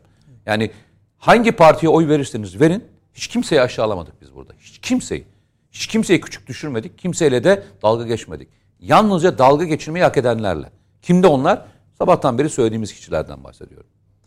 Çünkü onlar da onlara dalga geçtiler. Hiçbir seçmene, seçmenle kimse dalga geçemez. Ya da dalga geçenlere dalga geçmeyin demediler. Göz yumdular. Ya biz dedik ya. Biz dedik arkadaş. Yani yurt dışındaki kişilere oy vermesin. Kim vermesin ama? Almanya'da, Hollanda'da ve Fransa'da olanlar vermesin. Niye? Onlar yabancı para birimiyle kazanıyorlarmış. Amerika'dakiler ne kazanıyor? Türk lirasıyla para kazanıyorlar. Çünkü ama orada Amerika'da çıkıyor. %85'te Kılıçdaroğlu çıktı. İngiltere'de %85'te. Onlar şeyle kazanmıyorlar. Pound'la kazanmıyorlar. Onlar direkt alıyorlarmış. TL kazanıyorlarmış. Mesela onlarla ilgili söylenmedi. Buna da itiraz ettik. Ne kimsiniz ki dedim yani bu insanların oy verip vermemesiyle. Deprem bölgesinde aynı şeyi söyledik. Bu CHP seçmeni için de geçerli. Siz hiçbirimiz bizden şu lafı duydunuz mu? HDP seçmeniyle ilgili. Arkadaş HDP seçmeni nasıl HDP'ye oy veriyor dedik mi? Arkadaş veriyor. Diyarbakır'da deprem bölgesi %60 civarında CHP'ye çıkıyor. Hiç çok bir doğru. AKP'linin onlara karşı herhangi bir söz söylediğini söyleyeyim ya böyle bir mantığımızın olma şansı var mı? Ya bu yaşanan sürecin içerisinde seçim sosyolojisinin dışında başka bir şey daha yaşanıyor. Ben bundan endişeliyim. Başından beri söylüyorum. Yani bu millet olma vasfımıza saldırıldığının farkında mısınız? Yani şöyle söyleniyor. İnsanlar kendilerini şöyle savunmak zorunda kalıyorlar. Diyor ya bunlar cahil. Bunlar verirler. Twitter'da görüyorum. Yazana diyor. Şu üniversiteden mezunum. 2. üniversitem şu. Şurada master yaptım. Şurada şunu yaptım. 2 dil biliyorum. Sizce yeterli değil mi? Şimdi düşünebiliyor musunuz? Bir seçmen kendisini aşağılayana kartvizitini koyuyor ortaya. Ya arkadaş siz nasıl bizim TOK fabrikasını ispatlama çabamız gibi bir şey. Ya veya kendini kötü hissetmesi. Yani şimdi AK Parti seçmeni niye MHP seçmeni niye kendisini veya Cumhuriyet İttifakı'nın seçmeni niye kendini kötü hissetsin? Veya Millet İttifakı'nın seçmeni seçimi kaybetti diye niye kötü hissetsin kardeşim? Yani niye hissetsin? Bir millet demiş ki kardeşim ben seninle yönetilmek istiyorum. Ne yapacaktı? Yani seçimi Millet İttifakı kazandıysa Cumhuriyet İttifakı'nın hepsi toplam başka bir yere mi gidecekti? Öyle bir yere geldi ki bakın biz seçimin beni ilgilendirmiyor gerçekten. CHP'nin başına kim gelmiş? Başka partinin başına kim gelmiş? Meral Akşener kalacak mı? Kalmayacak mı? Bu beni ilgilendirmiyor. Beni ilgilendiren ne biliyor musunuz? O kızımızın gözyaşı beni ilgilendiriyor. Hı hı. Onun o sosyolojisi beni ilgilendiriyor. Bak o beni daha çok ilgilendiriyor. Asıl ilgilenmem gereken yerin orası olduğunu düşünüyorum ve onunla ilgileniyorum. O kızı nasıl o hale getirdiniz? Nasıl geldik arkadaş? Yani kendisini garip ve kendisini güvensiz nasıl hissedildi? Bu hepimizin oturup tartışması gereken ve çıkış yolu bulmamızdan kaynaklanan bir şey. Çünkü ben soruyorum şu soruyu. Yani hepimizin başına geliyor. Hepimiz yaşadığımız ortamlarda bunlarla karşılaşıyoruz. Bir şey oluyor mesela çok garip bir şekilde. Adam diyor ki konuştuklarımızla ilgili. HDP'nin niye oy düşüreceğini düşünüyorsunuz. Arkadaş ben düşünmüyorum ya. Ben düşünmüyorum. Türkiye'nin sosyolojisini anlatıyorum size. Benim açımdan da kırmızı çizgidir. Evet benim içimde kırmızılık ama ben burada duygularımı söylemiyorum. Bu bir gerçeklik ve bu gerçekliği ben size anlatıyorum. Bunu kabul edersin etmezsin. O senin bileceğin şey. Hiç ilgilendirmiyor beni. Çünkü gerçek hepimizin namusu. Yani o fikri namustan vazgeçmeyeceğiz. Hiçbirimiz şunu söyledik mi? Hatırlıyor musunuz? Burada konuşanların hiçbiri şöyle bir tabir kullandı mı? Sayın Erdoğan o kadar çok başarılı ki terliğini koysa kazanır. Duydunuz mu hiçbir şeyden bir tane? Tam tersi canım. Ne diyorduk? Seçim kafa kafaya gidecek. Abi refah kapılmayın diyorduk. Kafa kafaya gidecek. Hiç kimse böyle bir şey kullandı mı arkadaş? Veya siz herhangi bir anketinin, AK Parti anketlerinin hiçbirinde Cumhurbaşkanı'nın %65 çıktığını gördünüz mü arkadaş? AK Parti'ye çalışan anket firmaları birebir aynısını tutturdu. CHP'ye çalışanlar da tutturamadı. Şimdi sorayım ben size. Hangisi daha liyakatli? Hani hep bahsediyoruz ya, liyakattan bahsediyoruz. Hep diyoruz ya liyakat. Arkadaş, liyakat yalnızca devlette atanan insanlarda mı olur? Yaptığınız işin liyakati yok mu? Ya işte gözünüzün önünde duruyor şeyler, belgeler. Hiç kimse sordu mu? Ya arkadaş nasıl oluyor ya? %15 nasıl yanılırsınız kardeşim seçim anketinde? %15 ya. Yani böyle bir yanılma payı var mı? Kararsızlar dağıtıldığında. Ha? Kararsızlar dağıtıldığında. Evet. Öyle bir kararsız da yok tabii. Ya bu gerçeklik önümüzdeki dönemde her işimizde başımıza bela olacak. Peki. Yani lütfen rica ediyorum.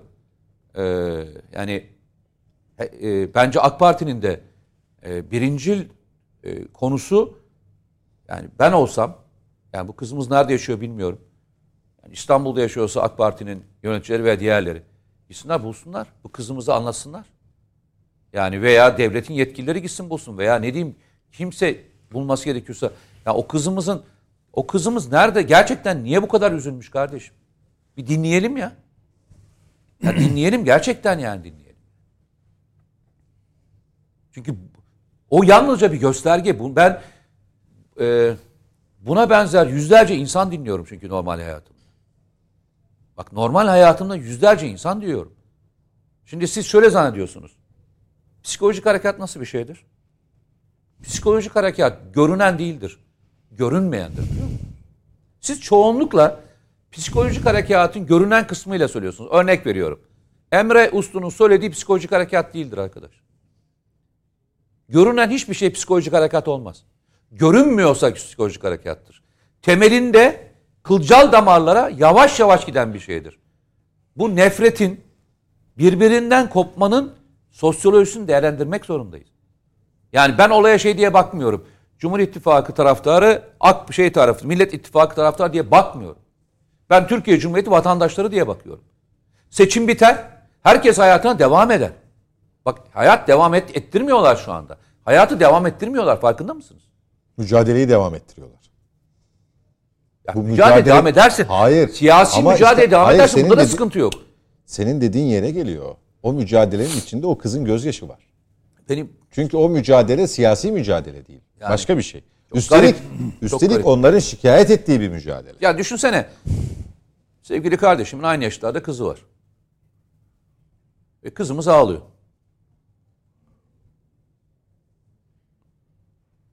Kendini kötü hissediyor.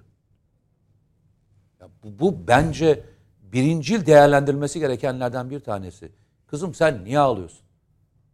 Yani gerçekten bulmak ve sormak isterdim. Kızım gerçekten niye ağlıyorsun? Peki.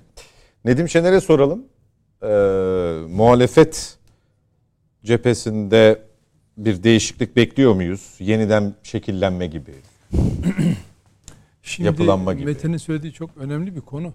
Gençler arasında yer tutan bir şey o. Ve birden çok videoyu da görebiliyorsunuz. Başka sosyal mecra alanlarında. Ama bu çocuklar bir ailenin evlatları. Ve o ailelerde bu korku WhatsApp gruplarında, sosyal medya üzerinden sürekli pompalanan bir şey. Korku siyasetini en etkili kullanan, Mete'nin söylediği gibi bir psikolojik harekat gibi kullanan aslında muhalefet. Yani bunu yabancılar üzerinden, Suriyeliler üzerinden gelip kesecekler. Mesela şöyle düşünün. Konsere gitmişsiniz. Hep aynı dünya görüşü. Rockçı adam çıkmış. Bu son konserimiz, artık bir daha konser yapamayacağız herhalde falan filan işte. Seçimler geliyor, ona göre bakın gençler mesaj aldın mı diyor, değil mi? Adam car car bağırıyor. Rockçı. Herkes alkışlıyor. Tabii bağırıyor ya, ama deli gibi bağırıyor. Pardon. Bugün bir hanımefendi, görmüşsündür Twitter'da. Profil fotoğrafıyla birlikte mesajını paylaşmış. Bu beni başı açık gördüğünüz son fotoğrafınız olabilir. Tabii bu çocukların... Ya sen 21 yıldır nerede yaşıyorsun yani?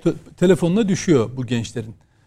O korkuyu besliyorlar gençlerde. Hmm. Öyle bir şey var mı? Ya bugün yani hani öyle bir şey olmaya kalksa buna toplumun tamamı, AKP tabanı dahil olarak buna itiraz eder. Münferit birkaç olay oluyor. Hiç görmezden gelecek değil. Ama bunu sanki dostum, memleket şöyle, bu hale gelmiş. Bütüncül o meczup şöyle de çıkabiliyor. Gibi. Belli yaşlı gruplarındakini sabun yapmak da lazım. Bu yoksa başka türlü iktidar değişmeyecek bu ülkede diyen de var yani. Şimdi biz onu ciddiye mi alacağız? Ciddiye mi alacağız bu delilleri yani?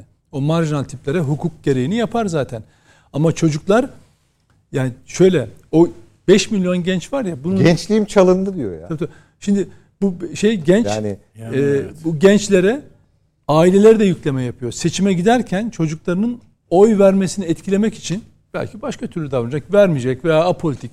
Ama onu oraya o çocuk o kaygıyla büyüyor ve seçimde bunun değişeceğini mesela değişim. Ya şimdi mesela ben bakıyorum bu şekilde davrananlara. Tercihimi değişimden yana kullandım. Atatürkçü bir insan. Bakın hani Cumhuriyet Halk Partisi kendini böyle şey yapıyor ya. Atatürkçü bir insan CHP gençlik kollarında ya da CHP'ye yakın olan bir genç asla ve kat'a karamsarlığa düşemez. Hiçbir ideolojik ve fikri boşluğa düşemez. Ama o gençler o kadar boşluk içinde siyaset yaptırılıyor ki vakit ayırtılıp sağda solda görevlendiriliyor. Tek meziyetleri çocuklara yükleme olarak karşı olmak. Bir şeye karşı olmak. Bunun literatürde yeri var.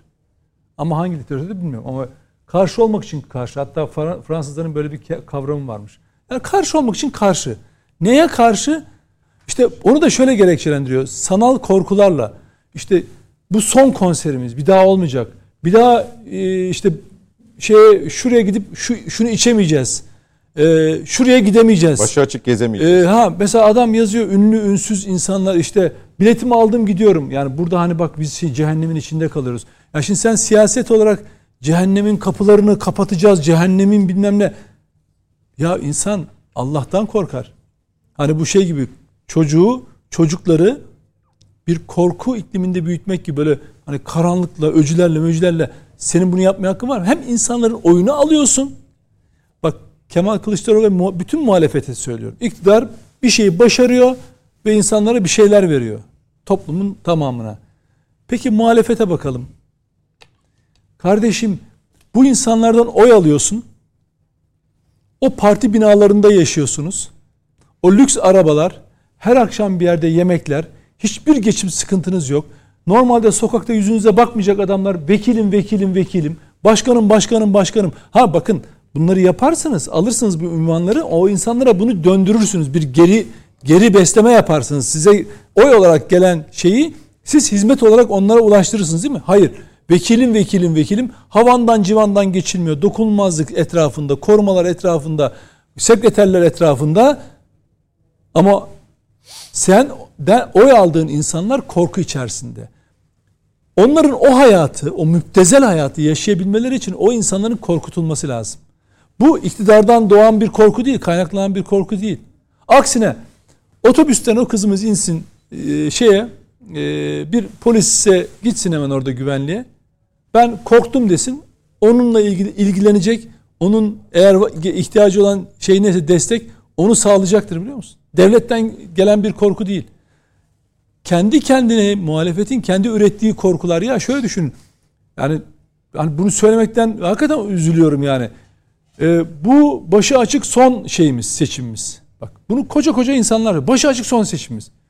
İşte bilmem kimin 4. hanımı olmaya hazır mısınız falan. Burası Afganistan olacak dediler. Tabii ya bak 4. hanım olmaya hazır mısınız? Yani bunu gencecik 19-18 yaşında çocuklar. Bak 1. turla 2. tur arası hep Hizbullah dedi. 18-19 yaşında çocuklar bunu öğreniyor. Bunu kimden duyuyor biliyor musun? Hayatta en çok güvendiği insanlar kim? Anne babalar. WhatsApp grupları, arkadaşları. Ya insanlar işte o hale geliyorlar ondan sonra. Ya kardeşim bu bir seçim. Senin daha göreceğin çok şey. Gördün mü? Onu da not aldım ben. Yurt dışında iş imkanı sunmaya başlayanlar gençlere. Gelin işte burada artık Bitti. O memleket yaşanmaz hale geldi. Onu ben bilmiyorum ama böyle bir bu ancak bir tuzak olabilir. İşte psikolojik hareket bu. Sen zannedersin ki iş bulmaya gidiyorum ama asıl mesaj gizli olan. O ülke güvenilmez, orada yaşamayın. İşte mesaj psikolojik savaş böyle. Selahattin Demirtaş'ın mesajını biliyorsunuz herhalde. Bu seçim değil demiş. Büyük bir operasyon yapıldı tabii, demiş. Tabii. Yani ne demek bu ya? Kitleyi böyle konsolide ediyorlar. Ondan sonra o çocuklar tabii üzülüyorlar. Yani onların bir suçu yok. Onları böyle yönlendiren siyasi partilerin suçu var ve korkunç olan şu: koca koca adamlarsınız, koca koca kadınlarsınız. O ufacık çocukların kalplerine o korkuyu yerleştirerek siyaset mi yaptıracağınızı zannediyorsunuz? Bir korku, bir refleksle mi gidecekler? Ama bakın şimdi dediniz ya, muhalefette değişim olur mu? Hayır. İlk akşamından başladılar tekrar. Aynı korku iklimini sürdüreceklerini, yerel seçime giderken de bunun üzerine sürekli duracaklarını. Bak, bu şehirde güvenliğiniz kalmayacak. Artık bu şehirde yaşayamayacaksınız. Bunu da alırlarsa tamam zaten. İktidarı aldılar merkeze ama yereli alamadıkları için yapamıyorlar. Onu aldıklarını da zaten yapacaklar. Sanki 10 küsür yıl, 15 yıl, 20 yıl, 25 yıl yönetmemişler İstanbul'u veya başka şehirleri gibi. O korkuyu yayacaklar. Çünkü tek sermayeleri bu. Nefret ve korku. Sadece bir Erdoğan. Bakın AKP nefreti demiyorum ben buna. Neden biliyor musunuz? Bir şey soracağım. Bana buyurun. Geçen gün sordular. Niye AK Parti demiyordu, AKP diyorlar diye çok sordular. Ağız alışkanlığı ya. Öyle söyle. Ya aklımda olsun diye. Her gittiğim yerde niye Nedim abi yani AK Parti'ye hep AKP diyor diye sordular. Şey yani ağız alışkanlığı öyle yani. Yani mesela İP, o da ağız alışkanlığı. MHP, DSP, CHP yani ağız alışkanlığı. Mesela Cumhuriyet Halk Partisi falan. CHP demiyor ama bak. CHP diyor. CHP diyor. Evet, CHP diyorum. Evet, orada tonlama da önemli ama. CHP. CHP evet. Evet. Şimdi görüyoruz ki o iklimi hiç dağıtmadan, o korku iklimini yaymadan yerel seçimlere doğru bir hazırlık çalışması var. Değişmeyecekler. Kadroları da değiştirmeyecekler. Neden? Bakın, onlara bu görevi veren, aynı birinci turdaki gibi çok öne çıkmış olan o küresel sistemin adamı olma özelliğini koruyacaklar. Aynı aktörlerle aynı filmi bir daha çekecekler. Şimdi bunu ben üzerine hakikaten yapıyorum, çalışıyorum, işte yazıyı oturtmaya çalışıyorum. Şimdi bak, küresel sistem eskiden bir Türkiye'de siyaset yöneticilerle hangi güçler üzerinden uğraşırdı? Asker en önemlisi. Sıkıştığı zaman darbe yaptırtırdı. Yönetimi değiştirdi. Medya paramparça ederlerdi. Erbakan, Çiller, Mesut Yılmaz, Ecevit fark etmez. Hastaysan, yolsuzluktu, bilmem neydi. Aynısı bakın hep bunlarla. Yargı. Mesela operasyon yaptırır. Bu dünyanın her yerine. Brezilya'da, Türkiye'de, başka ülkelerde fark etmez. Doğru. İstemediği adama operasyon yaptırır. Mesela İtalya'da neydi? Trump. Hiç gerek yok. Amerika'da Trump mesela. Trump. Yargıyı kullanırdı. Küresel gücün şeyleri bunlar. STK'lar. Ağır ağır altını oyar falan filan. Bir tane daha bürokrasi. İçerideki elemanları vasıtasıyla onu çökertir, sızdırır, bitirir. Yani iktidarı çalışamaz hale getirir. En önemlisi siyaset. Siyasette de hangi gücü kullanıyorsa o ülkeyi, mesela eğer iktidar olabilmişse küresel güç, o siyaset onu yönetir. Ama şimdi bak, Türkiye'de küresel sistem medyasını kaybediyor. Kaybediyor, kurduruyor, tekrar kaybediyor. Şimdi o yüzden el değiştirenler, kendini tasfiye edenler. Yargıdaki gücünü kaybediyor. Çünkü FETÖ'yü tasfiye ediyorsunuz. Yargı eksik hata kendi içinde kararlar veriyor. TSK'da FETÖ yapılanması vardı. Ondan önce NATO'cular vardı. NATO'culara darbe yaptırırdı. Şimdi FETÖ'cülere yaptırdı. O da eline yüzüne bulaştı. O da tasfiye oldu. STK'lar suskunluğa büründüler. Çalışamıyorlar. Yer üstünde çalışamıyorlar. Yer altından onları bunları, onun ötesi bunun berisi falan filan diye böyle bir şeyler yapmaya çalışıyorlar. Tek el siyaset kaldı. Onun ötesi bunun berisi. Ha. Tek bir gücü kaldı. Bak şurada tek dişi kalmış canavar var ya. O da siyaset. Kim o? Muhalefet. Bak, Kılıçdaroğlu ve onun tayfası, bak tekrar söylüyorum, o siyaset tayfasından bahsediyorum. 7'li masa var ya hani, 7, 8, 10 neyse. Bütün o masanın etrafı küresel sistemin ajandasını uygulayacak en önemli adamlar. O yüzden onlar dağılmayacaklar. Ana fikir bu. Nereden anlıyorum? Onlar yerine konuşan medyacıları var ya. Bir dakika ya, Kılıçdaroğlu başarısız değil ki. Ecevit'ten de başarılı. Adam nedir? Birleştirici. Bak bilmem ne oldu. Pazarlamalarından anlıyorum. Normal şartlarda 2018'e kadar falan hatta az çok itirazlar falan olurdu ama öyle bir tasfiye falan girdi ki örgütler bazında gıkı yok.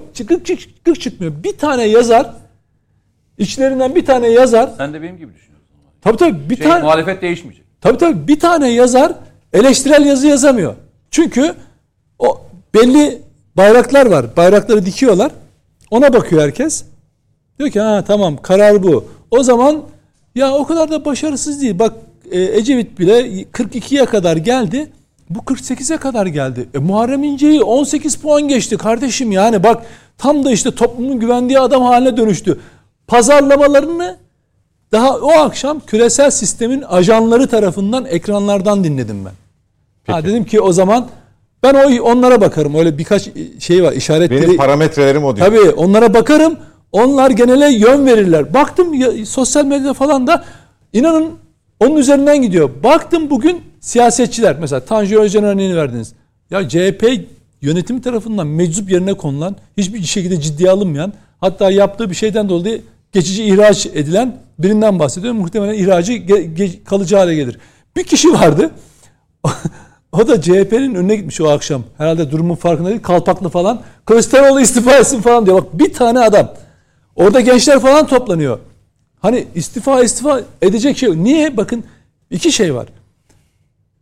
Kadro bile yok. Yani Kılıçdaroğlu bugün öyle bir yapı oluşturdu ki CHP'nin içinde ona rakip olabilecek tek kişi yok. İmamoğlu mu? Bir günde ipini çeker bak bir günde. Şimdi ben onu böyle pazarlamaya şey yapan falanlar göreceğiz nasıl geri adım attığını süreç içerisinde. Onun önünde iki tane kısıt var. Birini söylemeye gerek yok. İkincisi Kılıçdaroğlu'nun bizatihi kendisi. 2010 ay sonra geliyor seçim. Bir daha aday olacak mı olmayacak mı? İşte o sürece girdiğinde Kılıçdaroğlu onu kaybetmemek adına çıkıp rakip olamaz. Zira partideki delege yapısı, teşkilat yapısı zaten onu bir yere getirmez. Sadece toplumda çıkarsınız meydanlarda konuşursunuz, kütleler sizi alkışlarlar. O da genel başkanın izin verdiği gibi veya peki, izin verdiği kadar. İmamoğlu'nun mesajları düşmeye başladı fetih kutlamasından. Dönüşte biraz bahsedelim ama çoğu kişi tarafından genel başkanlığa aday gibi yorumlanmış. Böyle görmek istiyorlar. Sosyal medya böyle bir şey. Herkes olguları değil, algılar üzerinden gidiyor. Orada böyle olsun istediği için. Aday olacak. Ağzından duydunuz mu? Bak şöyle bir içten pazarlıklı. Siz bütün süreçlerde İmamoğlu'nun bir gün olsun ben kesinlikle aday değilim. Genel başkanımız adaydır. Şimdi genel başkanımız adaydır derken kimse süreçten beni bilmem ne yapamaz falan dedi. Ama bir gün olsun ben aday değilim. Olmayacağım. Benim adımı kimse kullanmasın diye net bir duruş sergilediğini gördünüz mü? Hayır. Burada koyabilir mi? Hayır. Aynen şunu söyleyecek. Aynı şeyleri yaparak farklı sonuç almak beyhude çabadır ya da insanı aptal yerine koyar. Bir daha bunu yapmayacağız demek ne demek biliyor musun? Aynen cevabı şu olacak. Yani aynı benzer politikaları önererek değil, daha farklı, daha gelişkin politikalarla biz insanların gönlünü kazanacağız. Oraya çevirir olayı. Tek cümleyle bunu yorumlamışlar zaten. Biz milyonlarca insan hayallerimize hep birlikte ulaşabiliriz. Araya gidiyoruz, devam edeceğiz. Bunu söylemeseydi olmazdı işte. Yeniden birlikteyiz efendim. Net Bakış'a devam ediyoruz. Bu arada programın başında Cumhurbaşkanı Erdoğan'a tebrik telefonları geldiğini belirtmiştik. Rusya Devlet Başkanı Putin ve Amerika Birleşik Devletleri Başkanı Biden Erdoğan'ı arayarak tebrik ettiler. Dün sosyal medya aracılığıyla birçok lider tebrik mesajı göndermişti. Bu iki görüşmenin bizzat telefonla gerçekleştirildiğini tekraren söylemiş olalım ve gelelim AK Parti'ye, Cumhurbaşkanı cephesine. Biraz bahsetmiştik Cumhurbaşkanı zafer konuşmasının ilkinde, Kısıklı'dakinde, İstanbul'dakinde yerel seçime işaret etmişti. Hem partililer hem seçmen açısından. Nitekim hem birinci turda hem ikinci turda İstanbul'daki farkın aslında yerel seçimlerle kıyaslandığında devam ettiği, hatta daha da açıldı değil mi? görülüyor yansıma. O öyle en azından ittifaklar bazında da bakılsa. Dolayısıyla çok değil galiba yazın sonuna doğru sonbaharda yerel seçim maratonu da başlamış olacak. AK Parti açısından biz bu seçimi değerlendirecek olursak ya da Sayın Cumhurbaşkanı'nın aldığı oy oranı açısından neler söylersiniz? Bu muhakemeyi 2023'ün daha doğrusu Türkiye Cumhuriyeti'nin 2. yüzyılının başlangıcının yeni kadrolarla olacağının işaretleri verilmişti. Kabineyle ilgili Cuma günü işte kabine listesinin oluşması ve duyurulması planlanıyor. Bir yandan seçim muhakemesi, eksikler nerede, kırmızı olan yerler nasıl turuncuya dönüştürülür tekrar? Zaten turuncuydu, kırmızıya dönmüştü ama hala muhafazasını sürdürüyor. Tekrar turuncuya nasıl döndürülür kısmı nereden başlatmalı sizce? Çok açık gözüküyor gibi geliyor bana ama emin değilim. Gene de tartışmak lazım. Tabii ki İstanbul ve Ankara. Sayın Cumhurbaşkanı da bunu ifade etti zaten. Oy depoları burası. 91 milletvekili çıkarıyor İstanbul. Yani toplam 600 milletvekilin yüzde kaça? 30'u mu? Aşağı yukarı. Yok. Kaç? Yok olur mu? 6'da 1 abi. 6'da 1'ine koyacağız. 6'da 1'i mi? Yani %17-18'e denk gelir. 17-18 evet. Aramızdaki tek matematikçi. O şeydeyken, Harbokun'dayken matematiği çok iyiymiş. Yok yok hakikaten çok kuvvetlidir hesabı. Herhalde canım Allah Allah. Cin gibi adam. Ben şimdi, de evet. Şimdi Allah razı olsun. İstanbul ve Ankara. Şimdi bu İstanbul ve Ankara ben şöyle bir resim hatırlıyorum.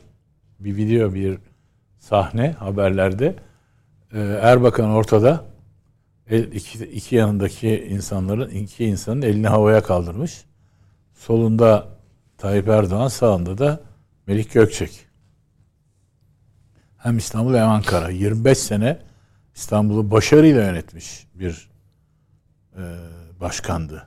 Aslında bir başka deyişle 25 sene önce. Eyvallah. Daha önce galiba. 25 değil daha mı fazla? 94 değil mi? 94 evet. 6 sene oradan koy. 29 sene yapar. 29 sene yapar. Abi bugün iyice yemin ediyorum var ya. Cumhurbaşkanı'nın meclis konuşması var. Yine çaktın diye. Ben yine çaktım yani. Evet. Estağfurullah. Ya, yalnız bir şey söyleyeceğim. Ama, sen de ısrarla matematik hesabı yaptırarak gidiyorsun. Ha. Hayır. Ama bana teyit ettiriyor. Evet. Hayır. 90 milletvekili %30 değil mi diyor. Evet aşağı yukarı diyorum. Yani. yine çakıyorum. Yani. Arka arkasına seri halde gidiyor. Ben biliyorum en azından hani. Seni zayıf, iyi olmadığımı biliyorum yani. Seni zayıf taraflı, çok az olan zayıf taraflarına değil, çok fazla olan güçlü taraflarına seviyoruz biz zaten.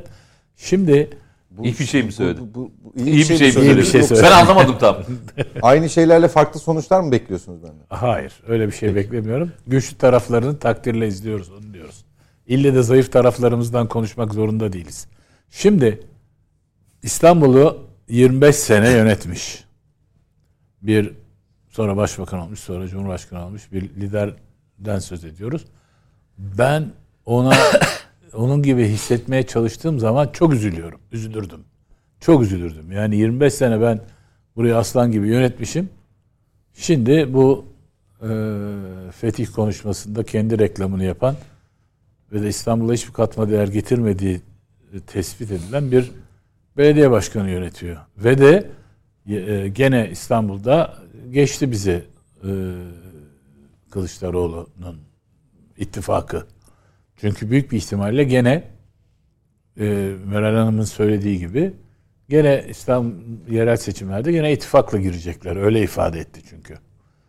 Şimdi bu çok kahredici bir şey. Yani o zaman dönüp ben Sayın Cumhurbaşkanı'nın balkon konuşmasındaki bir tespitini yarın da hasbelkader gazetede ifade etmeye çalıştım. Ortaya koyup tartışmak, bakmak lazım. O da ne? O gün bugündür dedi. O gün hangi gün? Yani anlatıyor onu. Tabii uzun ben o konuşmasının tamamına değinmeyeceğim.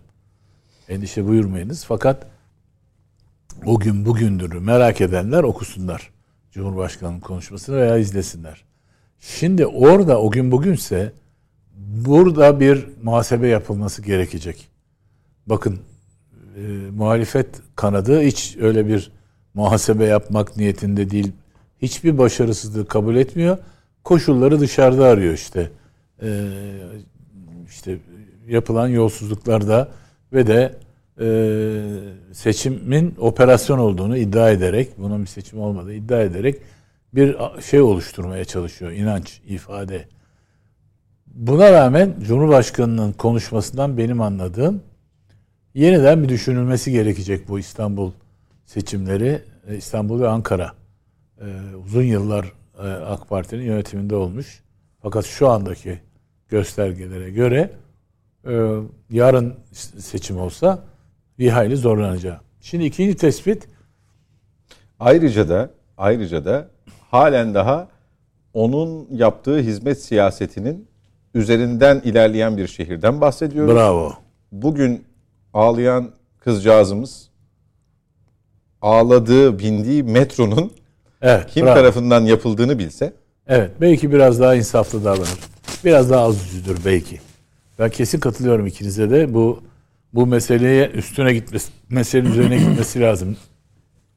Özellikle gençlerin bu eyvah her şey bitti duygusuna kapılmasını sağlayan muhalefetin girişimlerine rağmen. Şimdi birinci mesele bu İstanbul-Ankara yerel seçim sürecindeki en önemli oy deposu bayağı. İkisi de alınacak pozisyon ve ne tür bir değişiklik. O gün bugündür meselesinden benim anladığım o günlere dönüp baktığımız zaman AK Parti'nin çok geniş bir tabanda destek gördüğünü görüyoruz. Çok geniş. O desteklerin bir kısmının kaybolduğunu da tespit ediyoruz. Çünkü öyle olmalı ki bu fark ortaya çıkıyor. O yüzden bunun gözden geçirilip acaba orada yani yeniden düşünme, yeniden yapılanma diyebileceğim bir pozisyonlandırmanın ben Sayın Cumhurbaşkanı tarafından tartışmaya açılacağı ve burada mutlaka bir çözüm yoluyla ve de gelecek tasarımıyla yola çıkılacağını düşünüyorum. Yoksa mevcutla hiçbir şey değiştirmeden aynı seçim taktikleriyle gidilse alınacak sonuç belli. İkinci mesele ama bunu da altını çizmekte yarar var. Eğer farz edelim Cumhurbaşkanlığı seçimini kaybetmiş olsalardı ve de Milletvekili Meclisi'ni kaybetmiş olsalardı Cumhur İttifakı çok daha zor koşullarda yerel seçime gideceklerdi. Şu anda bence çok avantajlı gidiyorlar. Bence büyük avantaj yani hem Cumhurbaşkanlığını kazanmış olmak hem de meclisi kazanmış olmak. Bu bence büyük avantaj. Bunu da bir kenara not olarak alacağını ben %100 tahmin ediyorum Cumhurbaşkanı'nın ama sırtını bu bir de hayatı daha kolaylaşacak ya. Yani Allah korusun büyük fırtınaları Türkiye atlatmış gibi gözüküyor benim gözümde. Her ne kadar battık bittik edebiyatı ben Sayın Berat Albayrak'ın hem Enerji Bakanlığı hem de Hazine ve Maliye Bakanlığı döneminde kendisini yakından izleme fırsatı buldum. O dönemde sürekli bir battık bittik edebiyatı vardı. Şimdi aynı şey tekrar alevlendirilmiş vaziyette. Türkiye'nin dış ticaret açığı şöyle artık şey yok, doları yok, Merkez Bankası'nın rezervi şöyle, o da öyle, bu böyle. Aynı durum söz konusu ama bence bunları aşabilecek bir siyasi arka plan elde etti Sayın Cumhurbaşkanı. Ve de işte o pandemisi, depremi, enflasyonun dönemi, dış borçlar, Türkiye'nin borçları çevirip çevirememe tartışmaları, finansal darbe girişimi vesaire bunları Sayın Cumhurbaşkanı çok büyük eforlarla ve de mücadeleyle atlatmış gibi. Şu anda daha rahat bir döneme gireceğini düşünüyorum. Hem moral motivasyon olarak hem de program olarak. Özetle bu iki söylediğim ekseni eğer bir arada yönetirlerse o zaman ben kesinlikle İstanbul seçimlerini ve Ankara seçimlerini alabileceğini düşünüyorum. Ben size rakamları söyleyeyim isterseniz.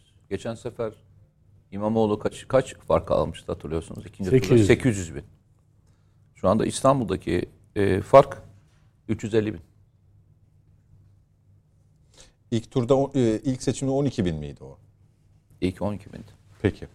Yani bilgi şey olsun ya, şu anda sen demin bir kelime kullandın. Hani ara açılmış gibi gözüküyordu yüzde olarak. Şey olarak baktığında o kadar fark yok. 350 bin oy var şu anda. Anladım. Doğru. Orada kıyaslama mı yapmamıştı? 48'e 52 miydi? Şeyin tersi gibi. 51-78, 48-22. Tamam. Mesela Ankara'daki fark biraz daha aşağıda. Daha az. Daha az. Yani İstanbul'la Ankara arasındaki yani baktığında kafa kafaya gibi bir oran var. Yani soruluyorsa bu Adana için de geçerli aslında. Çok daha açık farklar yok bunlar. Burada tek sorun ne biliyor musunuz? Bu 9 ay içerisinde doğru adaylar. Aday çok önemli ya. Çok önemli aday. Hele yerel seçimde. Yerel seçimde Ankara için çok önemli mesela. Ankara'da nasıl bir profilin çıkabileceğini herhalde tartışacaklardır muhtemelen. Peki şuna ne diyorsun? Biz yani şöyle bir siyasi yani seçim tarihimize baktığımızda hep genel seçimle yerel seçimin farklılığını ortaya koyan, sonuçlarıyla da aslında ortaya koyan tablolar vardır. İşte Demirel döneminde bile, merhum Özal döneminde bile yerelde çok acayip sonuçların çıktığı, genelde konsolidasyonun olmasına rağmen yerele yansımadığı ya da tam tersi olduğu durumlar vardır. Yakın zamana kadar bizde de öyleydi. Fakat yerel seçimlerde aslında Nedim'in araya gitmeden önce söylediği bir mücadele, işte özellikle büyük şehirlerde, tabii İstanbul'da burada başı çekiyor. İşte İstanbul üzerinden yürütülen de bir manipülasyonun, operasyonel faaliyetlerin akla yani gelebilecek ne varsa genel seçimde ya da Cumhurbaşkanlığı seçiminde, milletvekili seçiminde yerelde de uygulandığına dair bir takım emareler var mı? Görüyor musun onu? Yani özetle şu, 2024'te biz sadece yerel seçime gitmiyoruz gibi bir söylemle karşılaşacak mıyız? Karşılaşacağız. Zaten ana temayı da bunun üzerine kurulacaklar gibi gözüküyor. Bir ikinci referandum gibi. İkinci referandum diye gelinecek. İkinci referandum diye burada yani şekillendirilecek. Hatta, üçüncü tur diyebilirler şunu, mesela ona. Şunu okudum bir yerde. Nerede hatırlamıyorum. Şimdi yerel seçimleri Kılıçdaroğlu o şekilde girecek ya. Yerel seçimden sonra da erken seçim diye 2026'yı işaret edip yine başkanlığını sürdürecek gibi bir yerde bir yorum okudum yani. Şey hikayesi şu, bence de çok önemli. Yani bunu bilmiyorum. Biz anlamıyoruz ya siyasetten çok fazla hani yorum yapmak istemiyorum. Ama şu bir gerçek, 2023'te 9 ay içinde ne olacak? Hep beraber şey edeceğiz. Yani dünyada da ne olacağı çok önemli. Yani dünyanın nereye doğru evrileceğini hep beraber biliyor muyuz? Bu arada Sayın Cumhurbaşkanı da söyledi. Yani ben ekonomi gerçekten birincil. Birinci öncelik madde. Ama tamam siz ben size deseydim ki dünyada küresel bir pandemi olacak ve herkes 1,5 yıl evde hapis kalıyor deseydim. Saçmalama derdik. Abartma derdik değil mi? Sonra deseydim ki ben size Ukrayna'da bütün Avrupa Rusya ile savaşacak deseydim ve bir sene sonra 100 bin insan ölecek deseydim yalnızca şeyde, savaş meydanında. Ya abartma yani, tamam var çatışma zaten Donetsk bölgesi o filan. Şimdi aynı konu Çin-Amerika gerilimi için konuşuluyor. Pasifik için konuşuluyor. Spesifik olarak konuşuluyor. Ve ittifaklar üzerinden oluşturuluyor. Yani şeyi okumasında hep zorlanıyoruz ve ben bunu gerçekten anlamakta zorlanıyorum.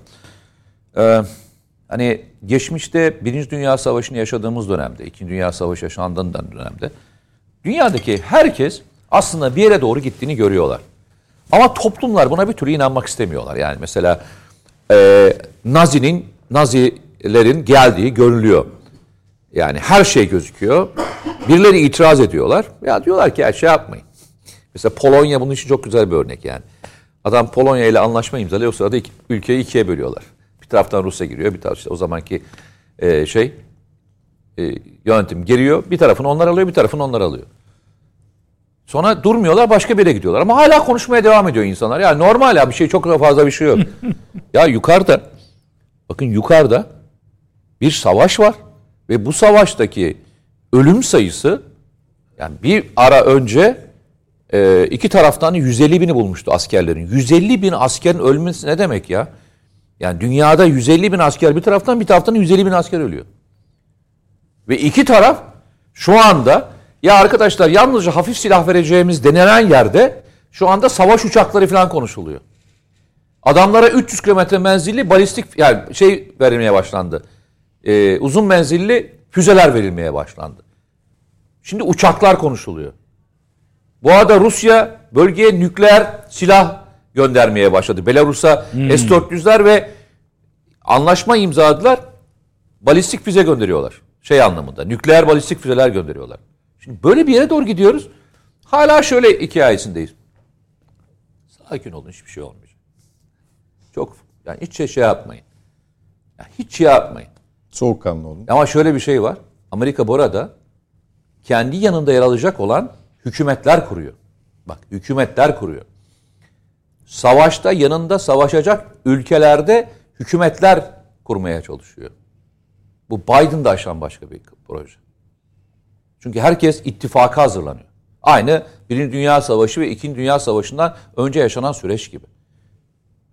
En son Pasifik'e gittiler. Kimleri gördü? Hiçbir araya gelmeyen, hiçbir anlaşma yapmayan ülkeler bir araya geldiler. Hindistan, Yeni Zelanda, rakip olan ülkeler. Japonya Güney Kore ile bir araya geliyor. Avusturya, Yeni Zelanda, hepsi bir araya geliyorlar. Ve inanılmaz anlaşmalar imzalanıyor. Çin bu arada başka bir şeyin tatbikatını yapıyor. Çin başka bir ülkeyle işbirliği yapıyor. Başka bir ülkenin hükümetini deviriyor. Öbür tarafta başka bir hükümet devriliyor. Biz olaya yalnızca olarak bakıyoruz. Yani Türkiye gözüyle bakıyoruz. Çok doğru söylüyor. Siyaset olarak Türkiye gözüyle bakabiliriz. Hiçbir sorun yok. Ama küresel her türlü problem maalesef tam göbeğinde yer aldığımız bir yerdeyiz ya. Bu kadar bizim şansımız mı nedir bilmiyorum. Yani düşünsene, altımızda Suriye, öbür tarafta Irak. Hala savaş kendi içine devam ediyor. Öbür tarafta Suriye'de, öbür tarafta İran inanılmaz bir karışıklıkla devam ediyor. İşte öbür taraf Azerbaycan-Ermenistan çatışmaları hala devam ediyor. Gürcistan-Rusya arasında hala sınırla ilgili bir sürü problem devam ediyor. Bu tarafta Avrupa'yla Rusya, artık Avrupa şunu söylüyor. Avrupa Rusya'yla savaşta diyor artık. Adını böyle koyuyorlar. Bak, adını böyle koyuyorlar. Yani şu görüşme bitti. Görüşmenin arkasından Fransa Cumhurbaşkanı'nın yayınladığı mesajı okudunuz mu? Hangi görüşme?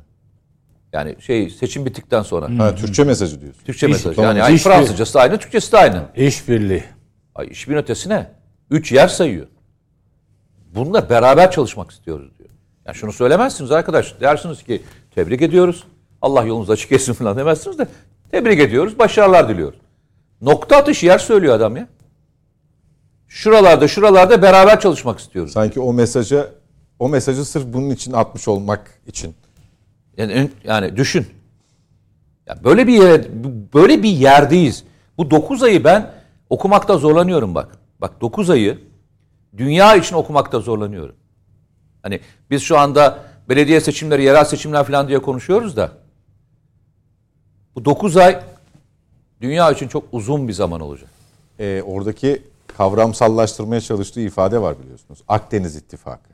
Tabii. Burada bir şey tamamlayabilir miyim? Çok basit bir bilgi. Tabii, bu Nasyonal Sosyalist İşçi Partisi, Nasyonal Sosyalist Arbeiterpartei Deutschland, NSDAP, Nazilerin Partisi, mecliste ve Adolf Hitler'in yükselişi mecliste. Aynen şu tartışma oluyor. Bu size bir şey hatırlatıyor mu? Legal bir parti bu. Seçimle gelmiş oraya. Ve de mecliste de çalışıyorlar. Ya bunlar darbeci, bak Münih'te şu darbeyi yapmaya kalktılar. Berlin'de bunu yapmaya kalktılar. Eli silahlı örgütleri var bunların. Falan. Olsun ama mecliste legal bir parti bu. Falan. Brezilya Brezilya'da şu anda iktidara gelen İşçi Partisi ve Komünist Parti'nin Türkiye'ye mesajını okudunuz mu? Evet. Bizdekilere örnek olsun diye hem de. Bütün yorumlar öyle. Ya diyor ki Erdoğan emperyalizme karşı direnerek diyor. Ya, Brezilya Komünist Partisi bizi anladı. Ne günlere kaldık. Ve yemin ediyorum. Çünkü niye? Çünkü Luna'nın başına gelen aynı dönemde iki tane olay vardı. Türkiye'deki olay ve Luna'nın ikisi aynı olaya denk geldiler. Birisinde devirdiler, birisinde deviremediler. Bak. Şimdi adam diyor ki ona rağmen emperyalizme mücadele ediyordu. Bunu söyleyen Brezilya'da bizden binlerce kilometre ötede bir sol parti Türkiye'yi anlıyor emperyalizme mücadelesini. Türkiye'dekiler de diyorlar ki kardeşim bu emperyalizme işbirliği yapıyor. Ya siz göremiyorsunuz ya onlar görüyor. Ve ona çok saygı duyuyorlar bu arada. Bak orada Türkiye'deki sol bayılıyor. Ona bayılıyor. O adam da Türkiye'ye bayılıyor. Buradan şunu söyleyelim. Bizimkiler niye bayılmıyor? Yok ya da bizimkiler kime bayılıyor? Hayır şeyi anlamıyorum. Yok, siz ona bayılıyorsanız. Neye bayılıyor? Hayır böyle bayılıyor. Ben şu soruyu soruyorum. Siz ona bayılıyorsanız, o da buraya bayılıyorsa sizin de otomatikman bu üçgenle sizin de bayılmanız lazım. Siz niye bayılmıyorsunuz? Onlar küresel sisteme bayılıyorlar. Onlar bayılınca biz de bayıldık sayılır. Hayır arkadaşlar İslamofobiyi unutuyorsunuz. Ortada bir İslamofobi denen bir şey var. Brezilya bu İslamofobiyi görmüyor herhalde. Bizimkiler gördükleri için İslamofobiye sahip çıktıkları için Erdoğan'a karşılar. Onun için başka meseleleri yok. Birleşmelerin tek nedeni var o. Başka hiçbir ideolojik birleştikleri yok. Yani o yüzden Batı'dan şırıngalanmış, yani emperyalizmin şırıngaladığı İslamofobi. Böyle bir fikri altyapısı olduğunu mu düşünüyorsunuz o birleşmenin böyle İslamofobiya gibi? Hayır, kullandığı araçlardan biri olarak görüyorum. Şey, bakın. İçine geliyor canım. Darbe komisyonunda bir eski devlet bakan ama kimdi hatırlayamıyorum ya da MİT müsteşarı mı ifade vermeye olarak yani bilgisi için bilgisine başvuruldu. Dedi ki biz 1970'lerde falan sol örgütleri hepsi işte Rusya'ya diye slogan atarlardı. Komünistler Rusya, Moskova'ya, komünistler Moskova'ya. Ya diyor darbe oldu diyor, alayı diyor batıya kaçtılar diyor. Bir tane Rusya'ya giden olmadı diyor. Bir tek TKP o da elinde çakısı bile yoktu diyor. Yani silahlı olan bütün örgütler hepsi nedense karşı oldukları kapitalist ülkelere en kaçtı. En çok da nereye gittiler biliyor musun? NATO merkezine. Evet. Yani Brüksel'e. Adam diyor ki ya yıllarca yanlış şey yapmışız. Yani bu adamlar bizi komünist falan zannettik. Bu adamlar bayağı emperyalizmin adamlarıymış falan dediler. O yıllar için yani. Peki. Muhakeme ve muhasebe sorusunu sana da yönelteceğim ama biraz da son 10 dakikamız kabine toto oynasak mı diye de düşünüyorum. Çokça kulis var. Çokça konuşuyoruz. Önce o kulislerden sen bahset. Sen söylesene. Hiç bize ama hayır kulüsü söyle sen değil. Kulüsü söyle. Hulusi mi? Kulüs mi? Bak. Var ya bak yemin ediyorum bak. Yani işte değişmesi beklenen İçişleri, Dışişleri, Savunma Bakanlıkları, yeni gelecek isimler. Hayır bunu şunun için soracağım. Lafı çevirme. Net konuşalım. İsim telaffuz etmeyelim. Biz yani dediğim gibi Toto ifadem bile edelim, muzip şeydi. Edelim. Şöyle. Profil konuşalım. Mete'ye bırakalım. Kabinenin yeni yüzlere, yeni isimlere köklü bir revizeye ihtiyacı var mı sana göre? Diyeyim ki ya bana mesele göre, anlaşılsın. Yani bakanların birçoğu çok başarılı yani teknisyen olarak. Hani bana deyin ki başarısız hangi bakan vardı falan. Yani toplumun rahatsız olduğu bir bakan var mıydı? Yani o modelin hani şöyle bir itiraz vardı. Efendim siyasetçi olmadığı için bakanlar toplumla kuramıyor, ilişki, temas kuramıyor. O öyle bir bağlantı eksik var. Daha çok teknik insanlar. Mesela Murat Kurum. Sağlık Bakanı falan. Yani Turizm Bakanı. Mesela ben yani memnuniyetsiz insan görmedim. Sektörün bir sorunu olduğu zaman çözülmeyecek bir bakan. Enerji Bakanı. Bence enerji teknokrat deneyimiydi. Ya tabii. Katılır mısınız Ali Bey? Katılıyorum. Fakat tabii. Cumhurbaşkanımızdan aldığım benim tüyo. Yani. Baksana kardeşim bomba yanımızda sen bana soruyorsun. Ya ne diyorsun? Doğrudan. Hayır ya yaptığı konuşmadan aldığı bir şeyi oradan. Teşekkür ederim. Söyle abi. Evet. Yalnız ben de özel bir bilgi. Söylüyorum izlenim. Kesinlikle sorunuzun içinde ikinci bölüm geçerli. Yani daha dinamik, daha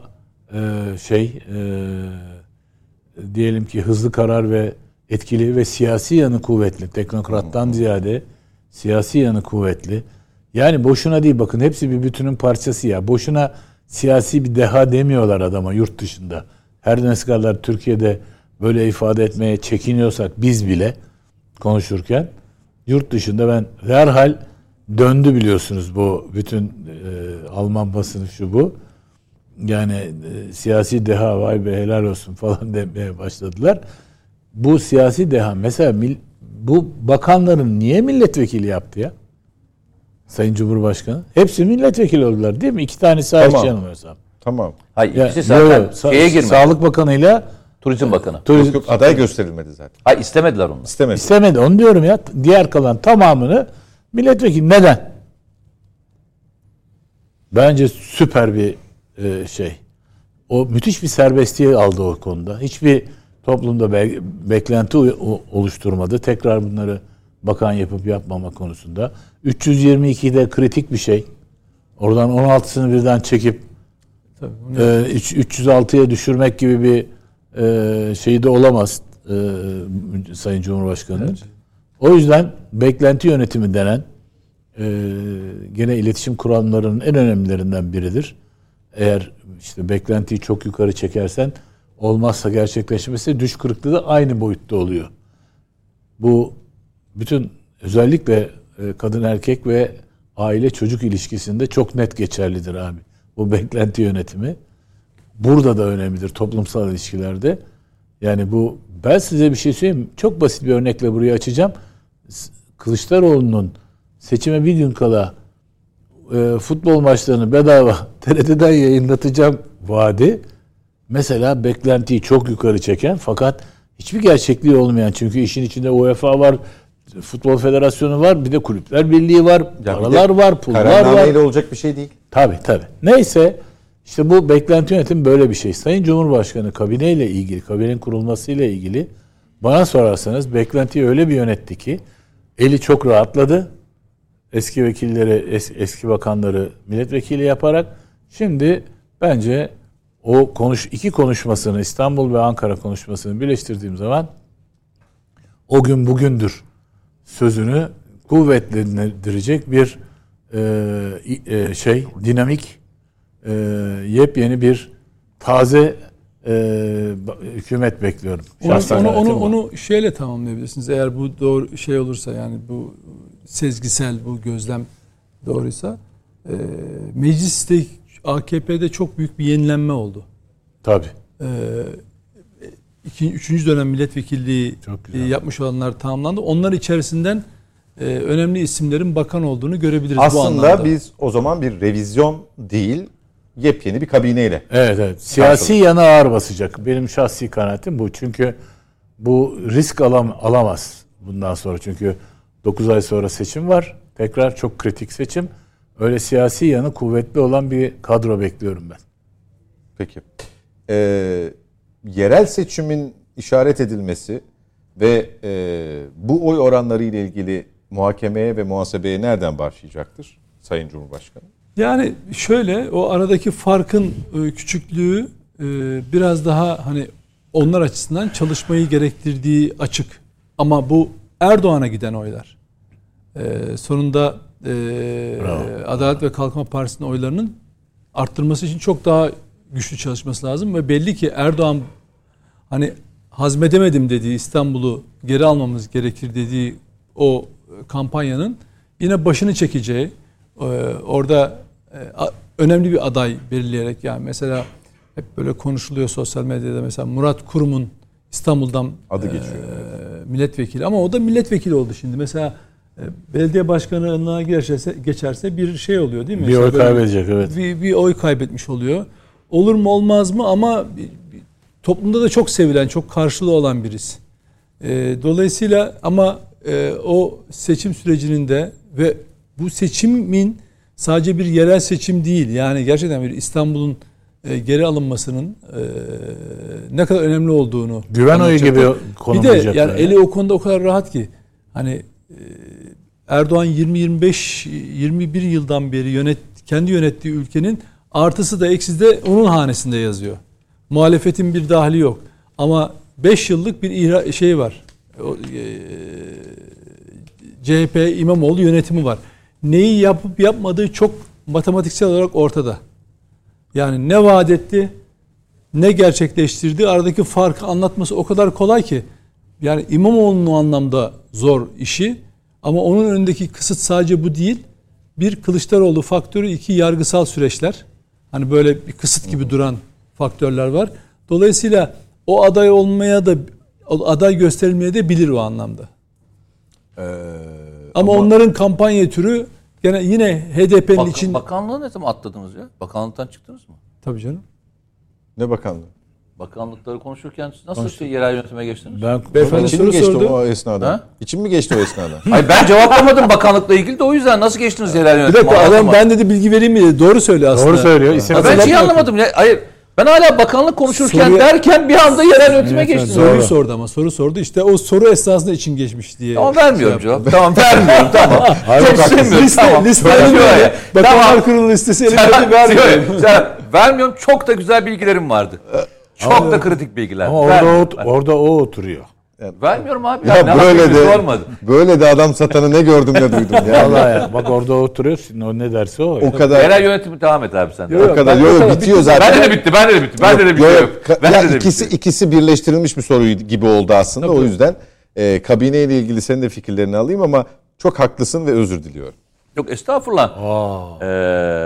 O zaman şöyle söyleyeyim, başlayayım. Bak, gönlünü aldı. Yok. Çok kırgınım hala.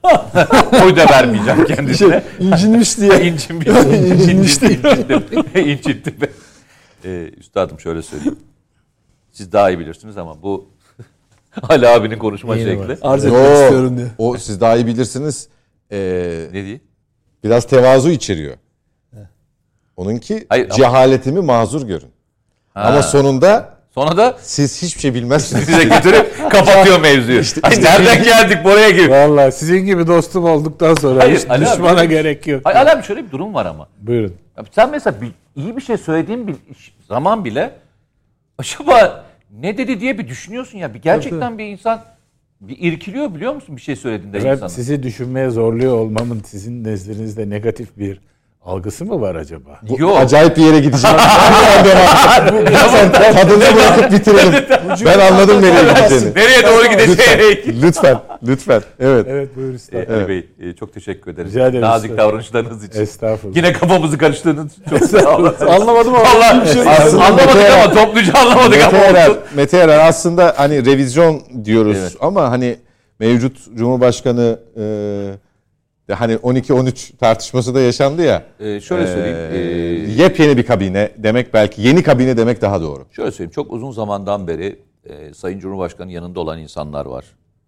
Ve bunların birçoğu onunla beraber aslında bakanlık yapmadan da birçok konuya vakıflar. Doğru. Önemli toplantılara girdiler. Önemli kararların içinde yer aldılar. Mücadelelerin içinde yer aldılar.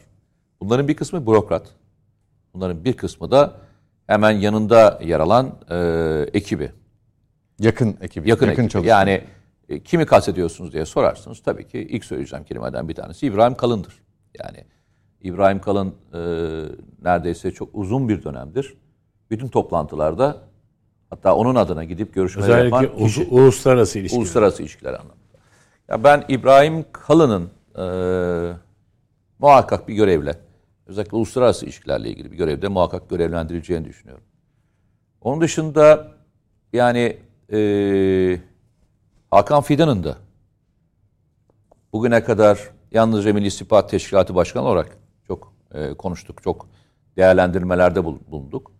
Ama biliyoruz ki birçok uluslararası ilişkinin çözümünde istihbarat bağlantısı üzerinden sorun çözme yeteneğini de gördük. Yani yalnızca istihbarat tarafını değil, şey tarafını da gördük. Bağlantılı bağlantısız aslında. Evet, yani bu dünyanın her tarafında da böyle. Yani baktığında Amerika Birleşik Devletleri'ne de CIA'ya çalışan ama daha sonra başkan olanlar var. Dışişleri Bakanı olanlar var. Yani istihbarat kökenli olmak şey değil. Çünkü sonuçta başkanlık yaptığınızda birçok şeye vakıfsınız. Aslında kurumun kimliği ve profili açısından da Çok şey öyle, değişti. Çok şey değişecektir ve ben şey olursa, Hakan Fidan farklı bir göreve getirirse açıkçası hiç şaşırmam. Onun dışında ben Sinan Oğan'ın da açıkçası duruşuyla, kimliğiyle ve yapısıyla belli konularda değerlendirileceğini düşünüyorum. Yani bu defa net. Yine başka bir şey daha söyleyeyim. Sayın Cumhurbaşkanı çok uzun bir süredir bütün yükleri üzerine aldı. Evet, daha önce Sayın Cumhurbaşkan Yardımcısı bazı idari işleri, bazı görevleri üzerine almıştı. Sanki Sayın Cumhurbaşkanı birkaç ana bölümü ayırarak bir görev taksimi yapabilir. Yardımcı sayısını arttırabilir. Yani yalnızca bir yardımcı değil, birden fazla yardımcı ile onlara belli bölümlere ayırarak üzerindeki yükü alabileceğini düşünüyorum. Çünkü açıkçası ben bu seçim çalışmaları sırasında da çok üzüldüm. Yani yorgunluğunu. Bir de şöyle bir şey var. Gözümüzün önünde ihtiyarladı. Yani Sayın Kılıçdaroğlu ondan yaşça daha büyük. Ama Sayın Erdoğan çok yıprandı. Çünkü inanılmaz bir mesaiden geçti. İnanılmaz sorunlarla uğraştı. Bence doğrusu da bu. Hem sağlığı açısından bence doğrusu da bu. Hem de daha verimli çalışması açısından da bence daha önemli. O yüzden sayısını arttırabilir. Cumhurbaşkanlığı sayısını arttırabilir. Onun dışında bazı görevlerde çalışan ama çok başarılı olan bürokratlar da var. Bu bürokratlar yukarı doğru gidebilirler. Yukarı doğru çıkabilirler. Belki hani çok Türkiye Petrol Anonim Ortaklığı'nın mesela genel müdürü var. Belki görmüşsünüzdür. Belki Enerji Bakanı olabilir. Belli olabilir yani. Ona olabilir. Efendim? Ne dedin? Bir şey diyor, bilmiyorum. Bilgi böyle verilir işte. Tabii bu. Bizim onun kadar istihbarat bilgimiz yok tabii yani. İstihbarat olay nereye geldi yine, yemin ediyorum. Sadece istihbarat. Belki şu olabilir. Geçen sefer Sayın Cumhurbaşkanı Hulusi Akar emekli edip arkasından bakan yapmıştı. Çok uzun dönemden beri Yaşar Güler Paşa yaş haddi de attırılarak Genelkurmay Başkanlığı uzun süreden beri sürdürüldü. Ve çok da önemli işlere adım attı. Eğer sivil birisinin tekrar bakanlığa geçmesi düşünülmüyorsa, bütün toplantılara gelen, bütün olaylara vakıf ve bu dönemi, önümüzdeki yaşanacak dönemde de kuvvetli bir bakanla girmek istiyorsa belki o seçeneği de için kullanabilir. Yaşar Güler için de kullanabileceğini düşünüyorum. Milli Savunma Bakanlığı'nda mı? Milli Savunma Bakanlığı için söylüyorum. İçişleri Bakanlığı için de açıkçası şöyle bir şey söyleyebilirim. Çok önemli valiler var. Çok önemli işler yapan valiler var. Valilerden bir tanesi acaba İçişleri Bakanı olabilir mi? Bakalım. Önümüzdeki hafta. Yeteri kadar konuşalım. Vermiş olabilir miyim? Gayet yeterli. Yani. Valla yeterli, sağ ol. Bir tek isimleri vermedin zaten. Yok, isim de verdi. İsim de verdi. Hepsini vermedi de. Kabineyi kurmadı ama yani aşağı yukarı verdi. Mevcudu gönderdi. Benim söylediğim kontekste uygun yani söyledi. Yeni kabineyi kurmadı ama mevcudu gönderdi. Evet. Peki. Bu da çıkarsa ne yapayım? Ne olacak benim halim? Nasıl? Bu da çıkarsa ne olacak? Biz programı terk edeceğiz yani. Hareket şöyle. Bilmiyorum. Ben bu konuyu hazırlık yapmadım. Bu konuda yorum yapmak istemiyorum. Mete Yarar, çok teşekkürler. Ben teşekkür ediyorum. Sağ olun. Önümüzdeki hafta görüşmek üzere Ali Bey, Nedim Bey. Çok teşekkürler geldiğiniz için, değerlendirmeniz için. Bu haftayı bitiriyoruz efendim. Net Bakış'ı. Görüşmek üzere.